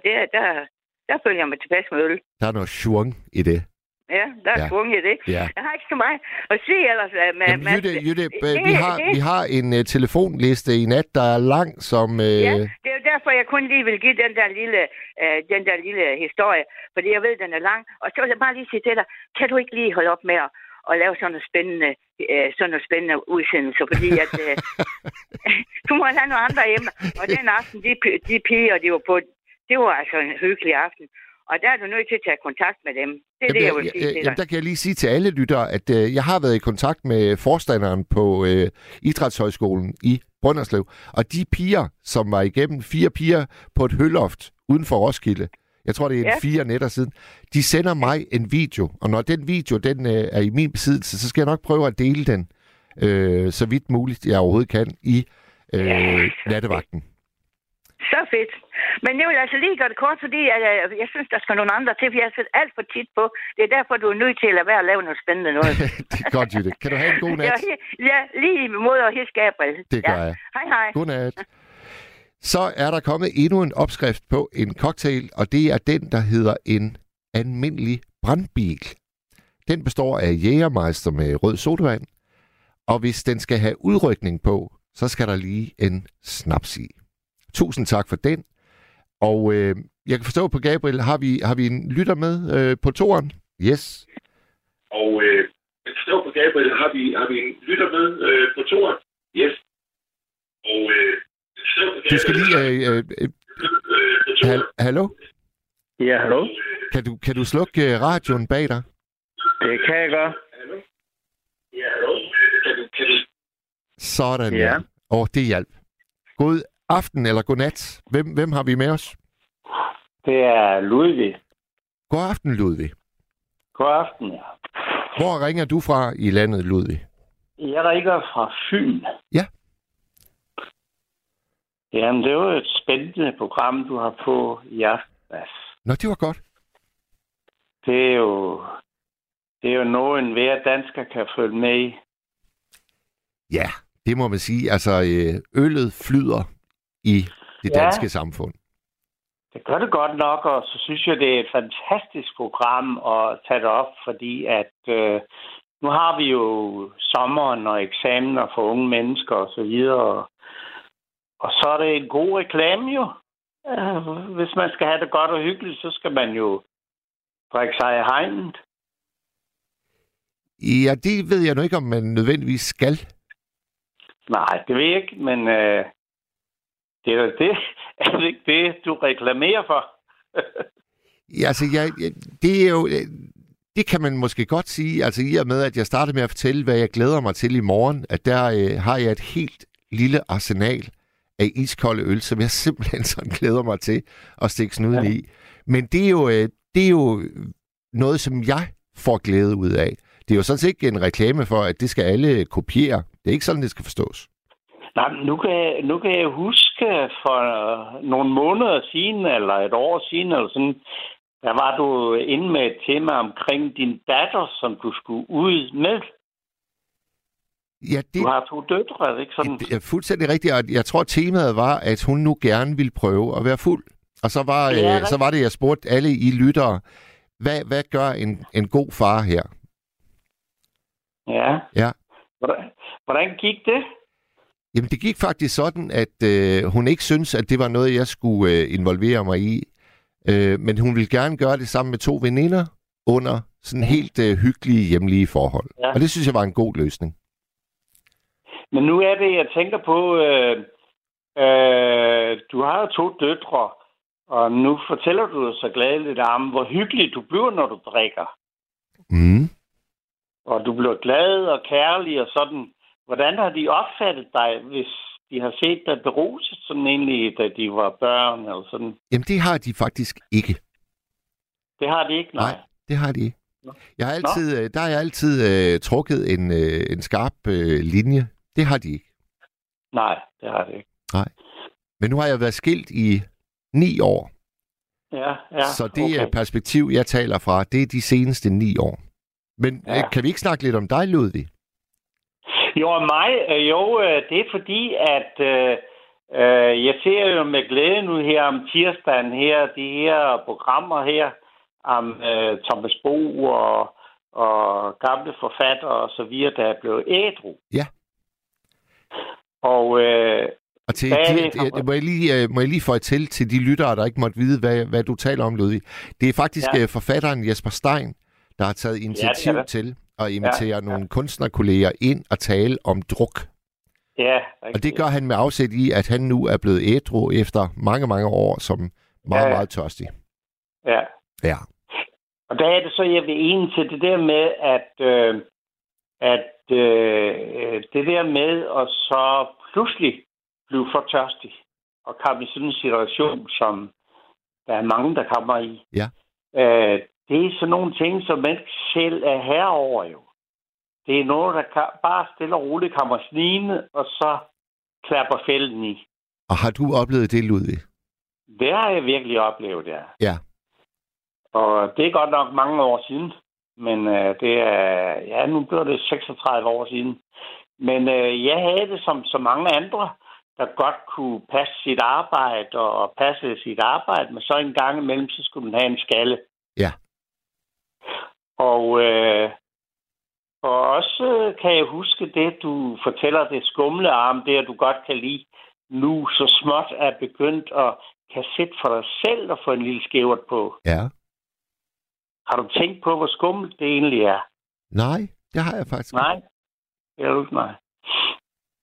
Men jeg tror, det er skummelt, fordi at alkoholisme, det er sådan nogle ting, som hvis man er disponeret for det, og det er der rigtig mange, der er disponeret for at få en vane, som for eksempel Erik var inde på, at ryge og alt sådan, ikke sant? Og så bliver det gerne sådan med tiden, at så kan man ikke have det hyggeligt, uden man skal drikke, eller uden man skal ryge. Ja. Og det er sådan nogle vaner, man tilegner sig, og så bliver det små besættelser. Ja, måske for... for mange, men nok ikke for alle. Nej, men altså, har du tænkt på, hvorfor at du så godt kan lide at sætte sådan for dig selv nogle gange, og så få en lille skævt på? Jeg vil sige det sådan, at jeg spørger ikke mig selv, hvorfor. Jeg spørger mere mig selv, hvordan. Forstået på den måde, at jeg har ikke det mindste problem med at levne mig selv et frirum en gang imellem. Nej, men det er jo godt. Ja. Det er jo godt. Men det jeg synes, jeg kan høre, du fisker efter, det er, at du gerne vil ind og pirke lidt til min samvittighed. Nej. Overhovedet ikke. Ikke på nogen måde. Jeg underdrejer det vældig godt, men jeg bare siger, at jeg kender så mange mennesker har arbejdet så meget med de ting der, så jeg ved, at uanset hvem man er, og hvor begavet man er, og så videre, så er det en farlig vej at gå. Ja. Men den vane der, og jeg synes, Erik, han var inde på det helt rigtige, sådan set, der var der ærlig på det. Ja. Og han siger, som han sagde, jeg kan ikke have det morsomt, hvis det er kedeligt, hvis det ikke er ved selskab med folk, som hvis de ikke drikker, eller har en lille. Og det er lidt mærkeligt jo, egentlig.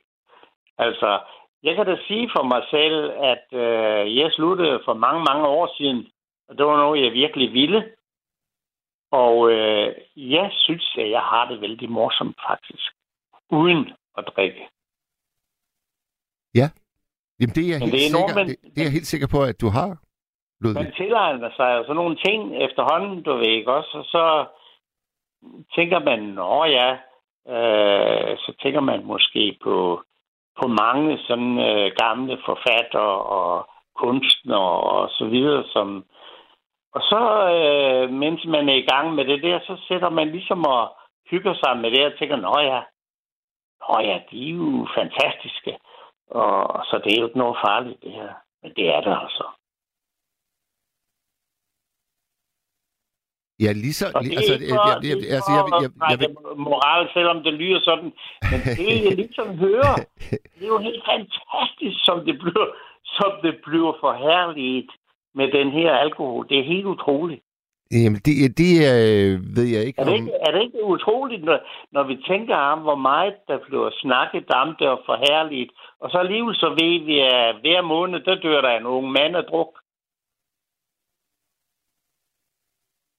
Altså, Carsten, han siger på sms'en, der er altså en kæmpe forskel på alkoholisme, og så på at drikke sig en lille brandert på.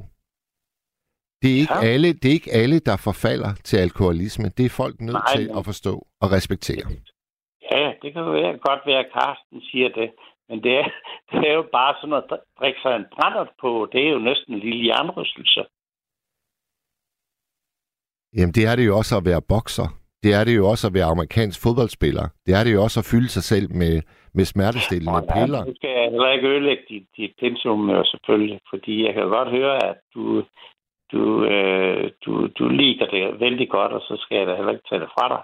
Jamen det jeg bare gerne vil have, at der kunne være sådan en konsensus omkring, det er, at tilværelsen er fyldt med pukler, og tilværelsen er fyldt med udfordringer. Og jeg synes, det er fuldstændig såre naturligt, at vi hver især prøver at finde en måde, hvorpå vi lettere kommer over puklerne.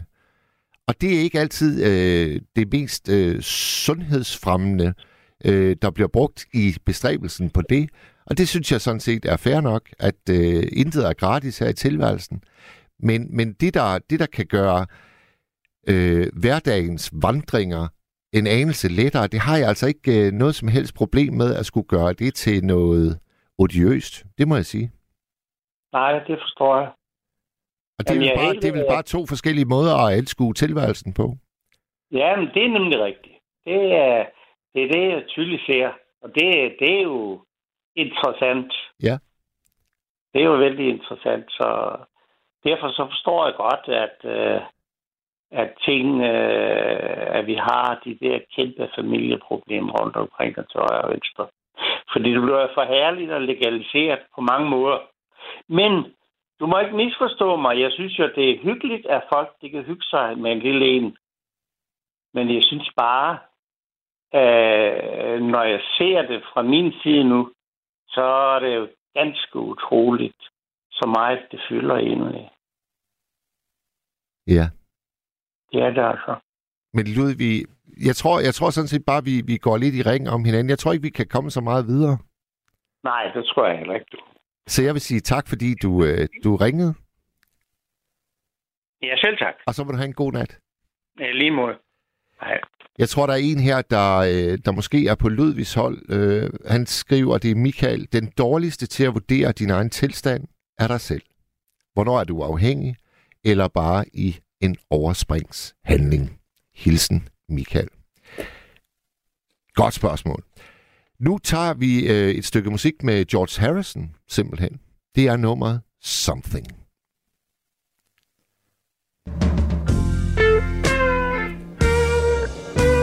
Something in the way she moves attracts me like no other lover. Something in the way she woos me. I don't want to leave her now. You know I believe in how.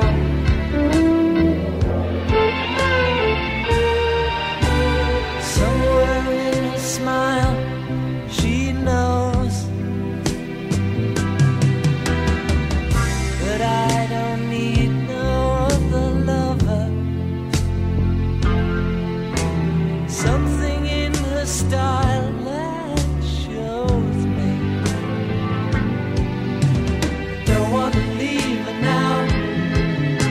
You know I believe in how.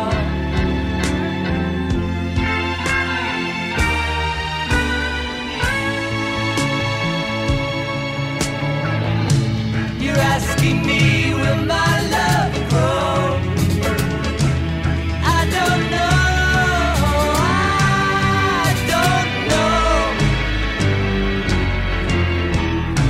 You stick around, now it may show. I don't know, I don't know. Something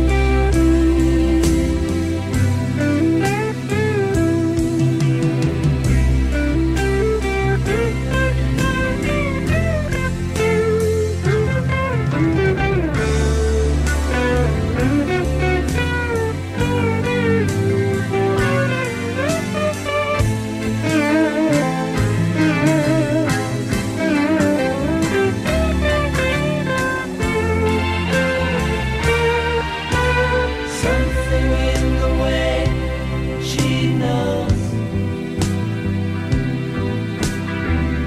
and all I have to do is think of her. Something in the thing she shows me. I don't want to leave her now. You know I believe in how.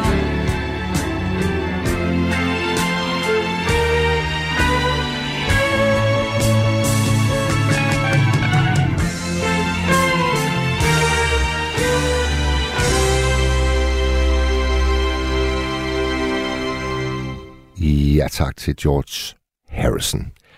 Der er et par sms'er, jeg lige læser højt. Der er en, der skriver her. Jeg kommer aldrig til at lægge øllet helt væk.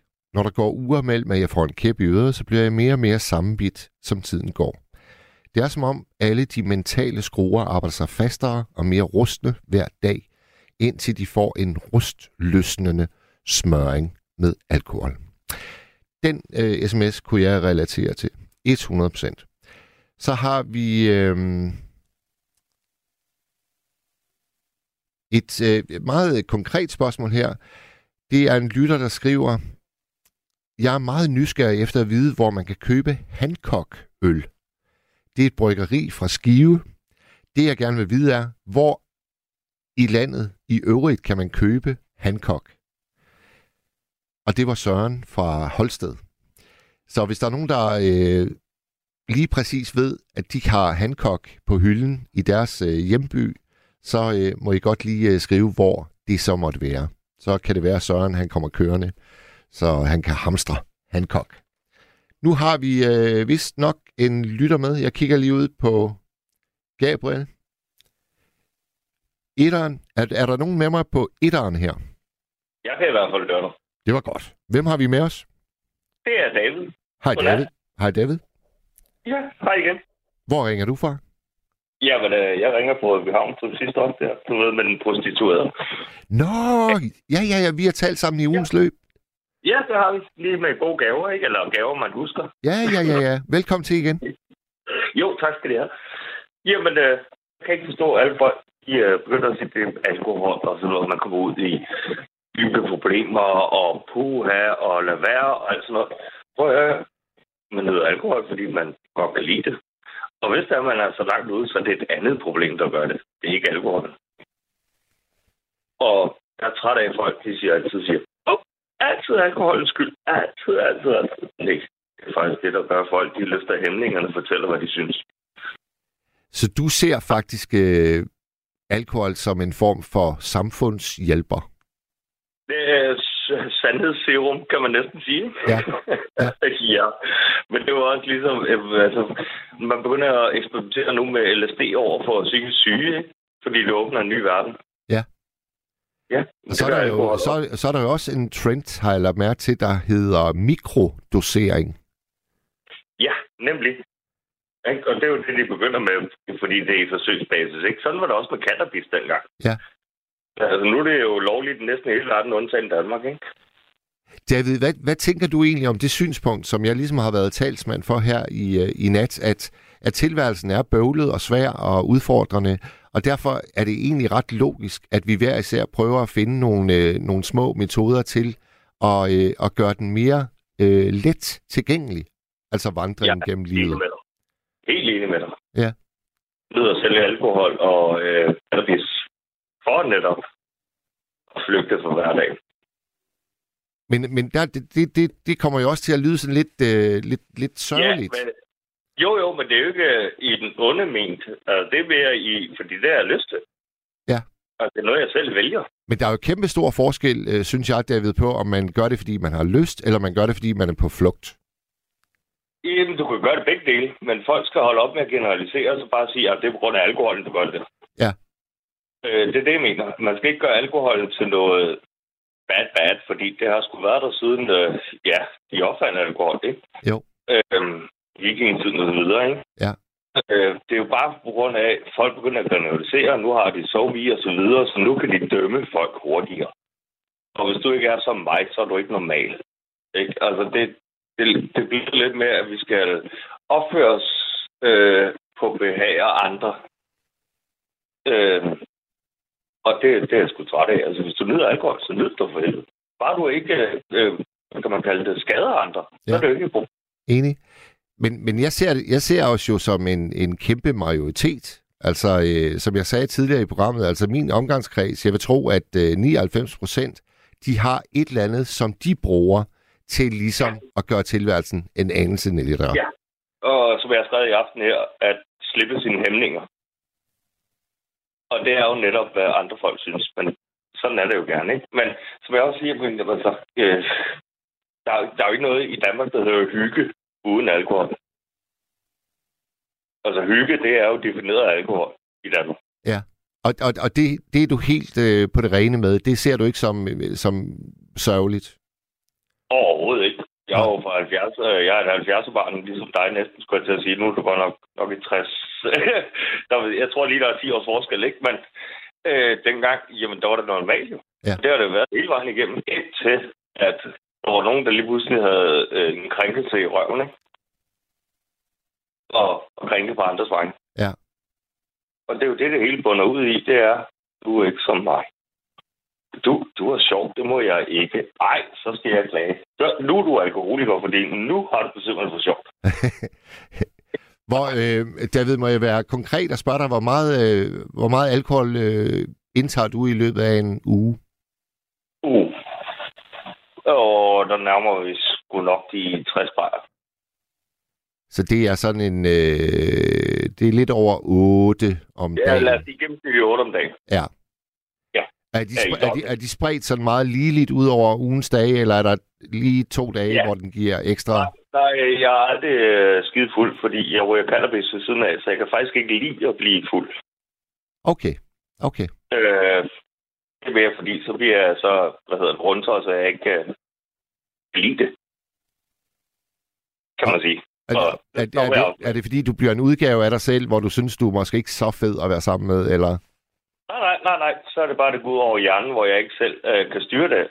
Det vil sige, hvis man bliver, når man mister balancer og så videre, så kan jeg ikke lide det. Okay. Jeg vil gerne være i kontrol. Ja. Det, og så holder jeg den ved det. Men jeg har sgu ikke været skidefuld i de sidste 5 år, eller sådan noget lignende, men førhen i mine unge dage jo. Drak man til mig ikke kunne huske noget. Ja, men det er også, jeg synes, det er et skidespændende emne, vi har taget fat på her i nat, fordi der er jo virkelig så mange forskellige måder at indtage alkohol på, og der er så mange effekter, som vi hver især gerne vil have ud af det. Og det er aldrig, det er aldrig det samme. Altså, og jeg er nødt til det, du sagde med, at du sidder oppe i sommerhuset, og så er nødt et par glas eller noget, eller en øl eller noget, og flere, ikke? Og følte dig lidt halvberuset, og følte dig godt tilpas. Det var der straks nogen, der åbte røven over, ikke? Og det er sådan noget lidt, hold nu kæft, mand. Hvad fanden der over det, ikke altså? Ja. Og det er jo sådan lidt, men så bliver du alkoholiker. Ikke? Og det var sådan her, hold nu kæft. Ikke altså? Tag en øl selv. Man skal, alkohol er nydelse. Og får du for meget af det, jamen så glemmer du, hvad du har gjort. Og så har du helt sikkert gjort noget dumt. Ja. Så simpelt er det jo. Det er jo, eller det siger jeg jo, fordi I er fra den generation, ikke? Men det er man lærer, altså måde, altså med måde, ikke? Drik med måde. Hvis du bliver for dog at høre på, så er det godt, du ikke har taget vodka, som du ikke kan styre, men imod har en øl, som ikke virker så hurtigt. Ja. Så alt med måde. David, lad det være dit budskab til den danske befolkning her i nat, og så tusind tak, fordi du ringede ind. Og det var så lidt, det takker jeg også for, og så må du have en rigtig god nat, og jeg vil sige, jamen, drik med måde og nyd det. Godt, det gør jeg i morgen. Nok ikke med måde, faktisk. Jeg giver den fuld jøv i morgen. Jamen da, så giver den bare fuld gas. Det gør det da. Fedt. Godnat. Så er det væltet ind med steder, hvor lytteren kan få sin Hancock. Der er for eksempel Kildespring i Sindal i Vendsyssel. Så er der apoteket på Blågårdsplads i København. Så er der Hancock, det kan man få på Christiania, også her i København. Og de fås min sanden også på Falster. Så selvom det er et bryggeri oppe i Skive, så er det åbenbart mere eller mindre landsdækkende. Jeg kan faktisk også godt lide Hancock-øl. Det skal jeg lige sige. Der er en, der klager over min udtale af alkohol. Det er Benny, der siger, at jeg tilføjer det D til sidst. Og det kan faktisk godt være, fordi det er meget, meget sjældent, jeg bruger det ord. Det er kun fordi vi lige har det som tema i nat, at det ord, det er en del af mit ordforråd. Så det kan godt være, at jeg siger det forkert, Benny. Jeg beklager. Nå, nu er vi der, hvor vi nærmer os de sidste 14 minutter, så vi har nok kun plads til én lytter. Jeg vil gerne sige tusind tak, fordi der er simpelthen så vanvittigt mange, der har ringet i nat. Så nu sætter vi lige et stykke musik på, og så går jeg ud til Gabriel og finder ud af, hvem skal være den sidste. Og vi skal da have et John Mogensen-nummer i nat. Det slipper vi da ikke for. Sådan.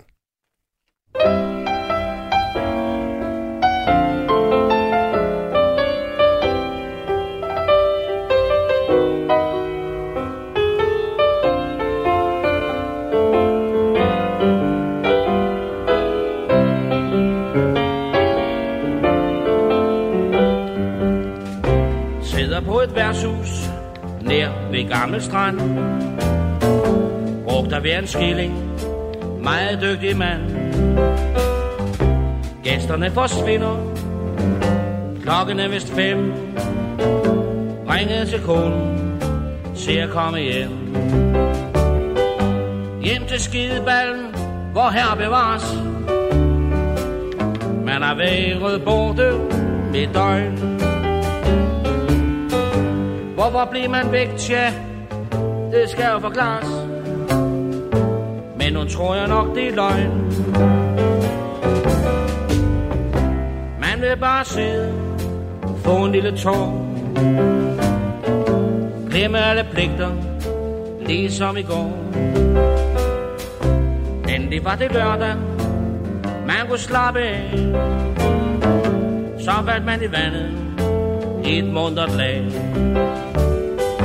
sammen med de andre, en tur ud i solen, rigtig ud og føre sig frem.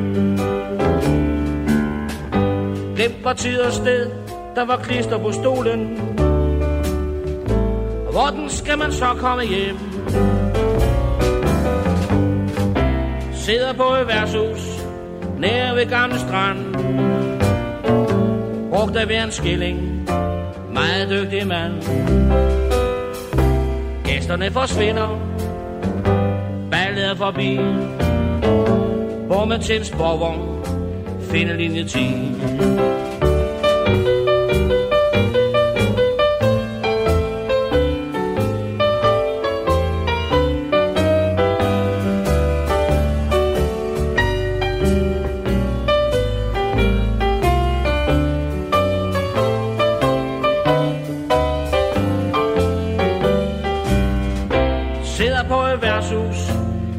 Gammel strand, brugt af hver en skilling, meget dygtig mand. Gæsterne er gået, ballet er forbi. Skrabe til en sporvogn, finde linje 10. Dagen bryder frem. Nu må jeg vist hjem.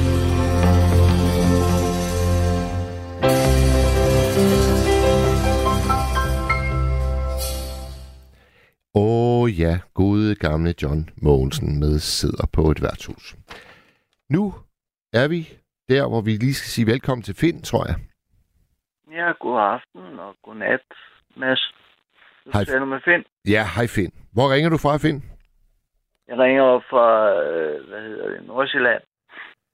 Kongens Lyngby?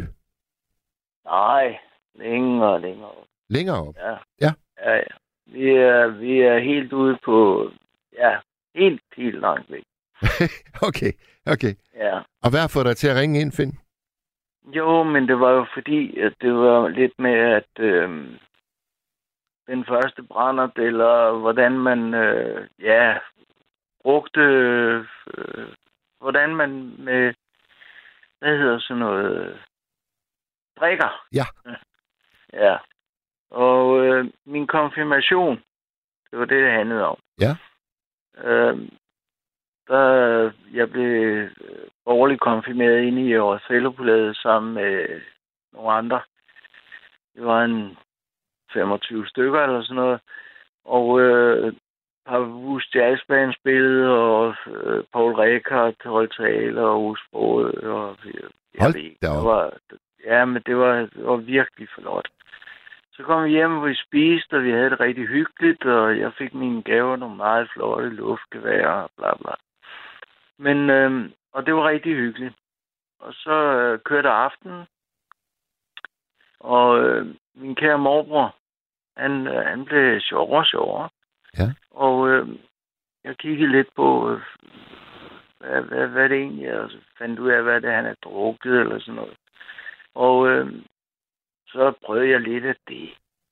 Det var noget rom, og jeg tog lidt rom, og der skete ikke noget. Og så prøvede jeg lidt mere rom, og der skete ikke noget. Og så fandt jeg ud af, at han havde drukket noget ærmut, hvad det var for noget. Og så prøvede jeg at blande det sammen, og så lige pludselig.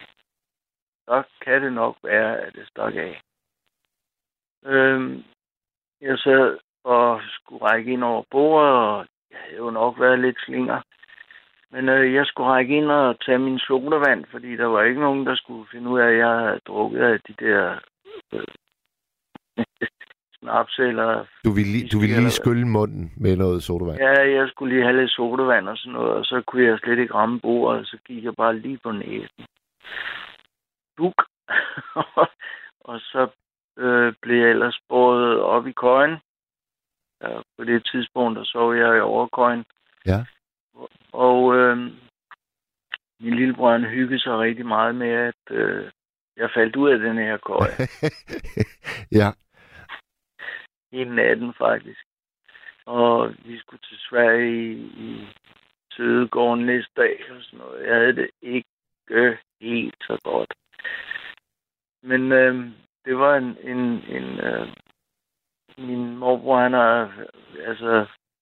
har altid stået for, at det var hans skyld, at jeg kom til at drikke lidt meget den aften. Ja, den dag. Ja. Den dag, ja. Ja. Og hvad så med nu om dagen, Fyn? Ja, nu om dagen, så der drikker jeg vel 3 stykker om dagen. Og det er egentlig hyggeligt med det. Det er sådan stille og roligt. Det er ikke noget, jeg går... Jeg drikker mig ikke fuld. Nej. Jeg har ikke været fuld i...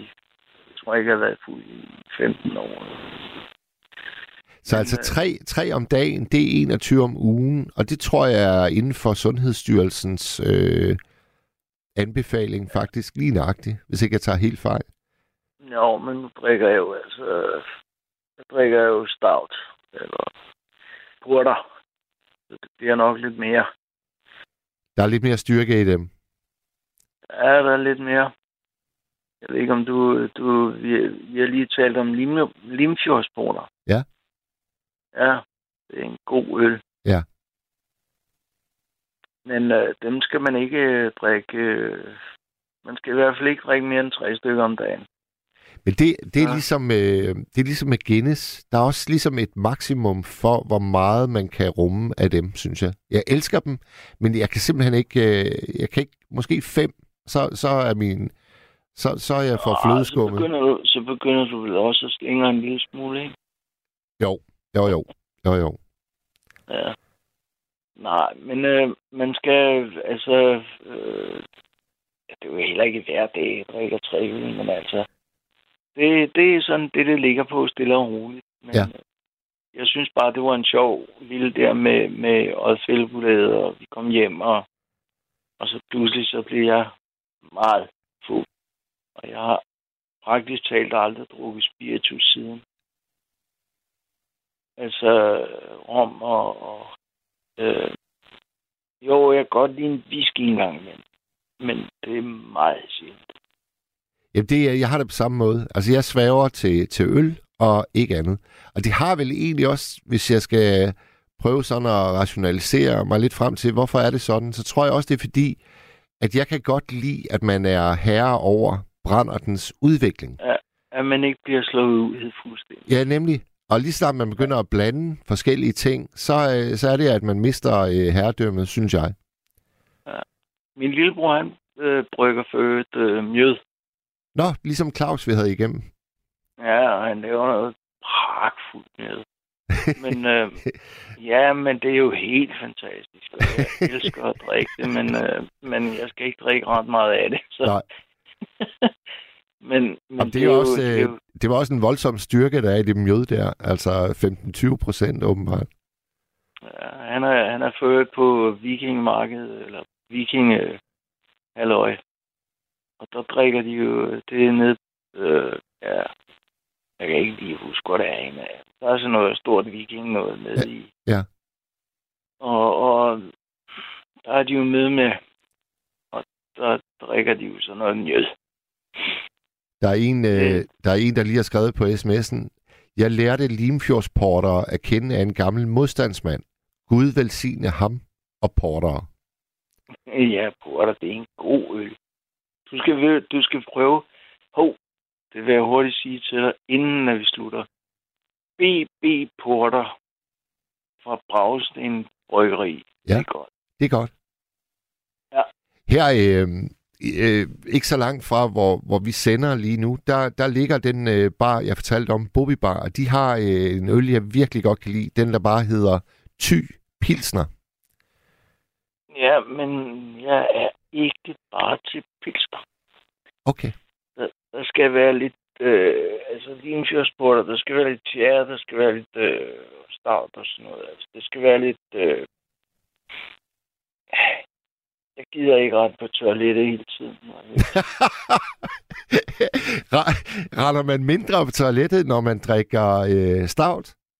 Porter og stout, og altså de tykke øl, dem kan man holde lidt længere, end man kan holde de der.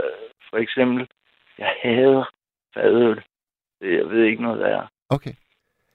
Det har jeg faktisk aldrig spekuleret på, men det kan give god mening. Ja, så hvis ikke man gider at rende på das uafbrudt, så skal man drikke... Hvad kaldte du dem? De lidt tykkere øl? Var det sådan, du sagde det? Ja. Altså en ordentlig øl. En ordentlig øl. Okay. Ja, for de andre, det er jo bare vand igennem. Ja. Det er jo... Ja? Ja, bare fortsæt. Jamen, du lyder bare så sikker i din sag. Altså, du har virkelig fundet en ølsort, som du elsker, og så er der ikke noget at rafle om. Jeg har ikke drukket andet i 25 år. Eller sådan noget. Der er en, der skriver Royal Stout. Kender du den? Det er lige præcis den, jeg drikker nu. Nå, okay, det er ikke dig, der har sendt den sms, imens vi snakker, vel? Nej, det er det bestemt ikke, fordi det kan jeg ikke finde ud af. Jeg har en gammel telefon, der ikke duer til hverken det ene eller det andet. Men en Royal Stout, og nu kan man desværre kun få dem på de der møg aluminiumsdåser. Men det er godt nok for miljøet og alting. Nå ja. Men en Royal Stout, det er en god øl. Modtaget. Der er en anden, der anbefaler den, der hedder Harbo Extra Strong. Nej.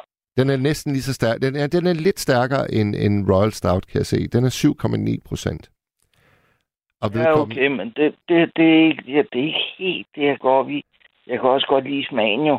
Ja, ja, det er klart. Det er klart. Der skal også lige være lidt smagen i. Og for øvrigt, så kan jeg ikke få fat i den, du omtalte lige nu.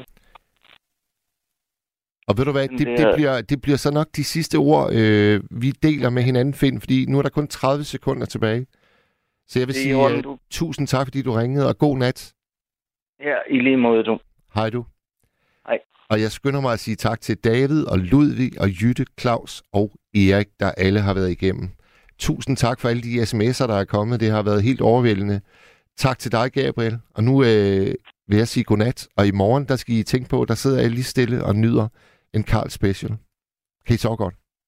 Godnat. Du har lyttet til en podcast fra Radio 4. Find flere episoder i vores app, eller der, hvor du lytter til podcast. Radio 4 taler med Danmark.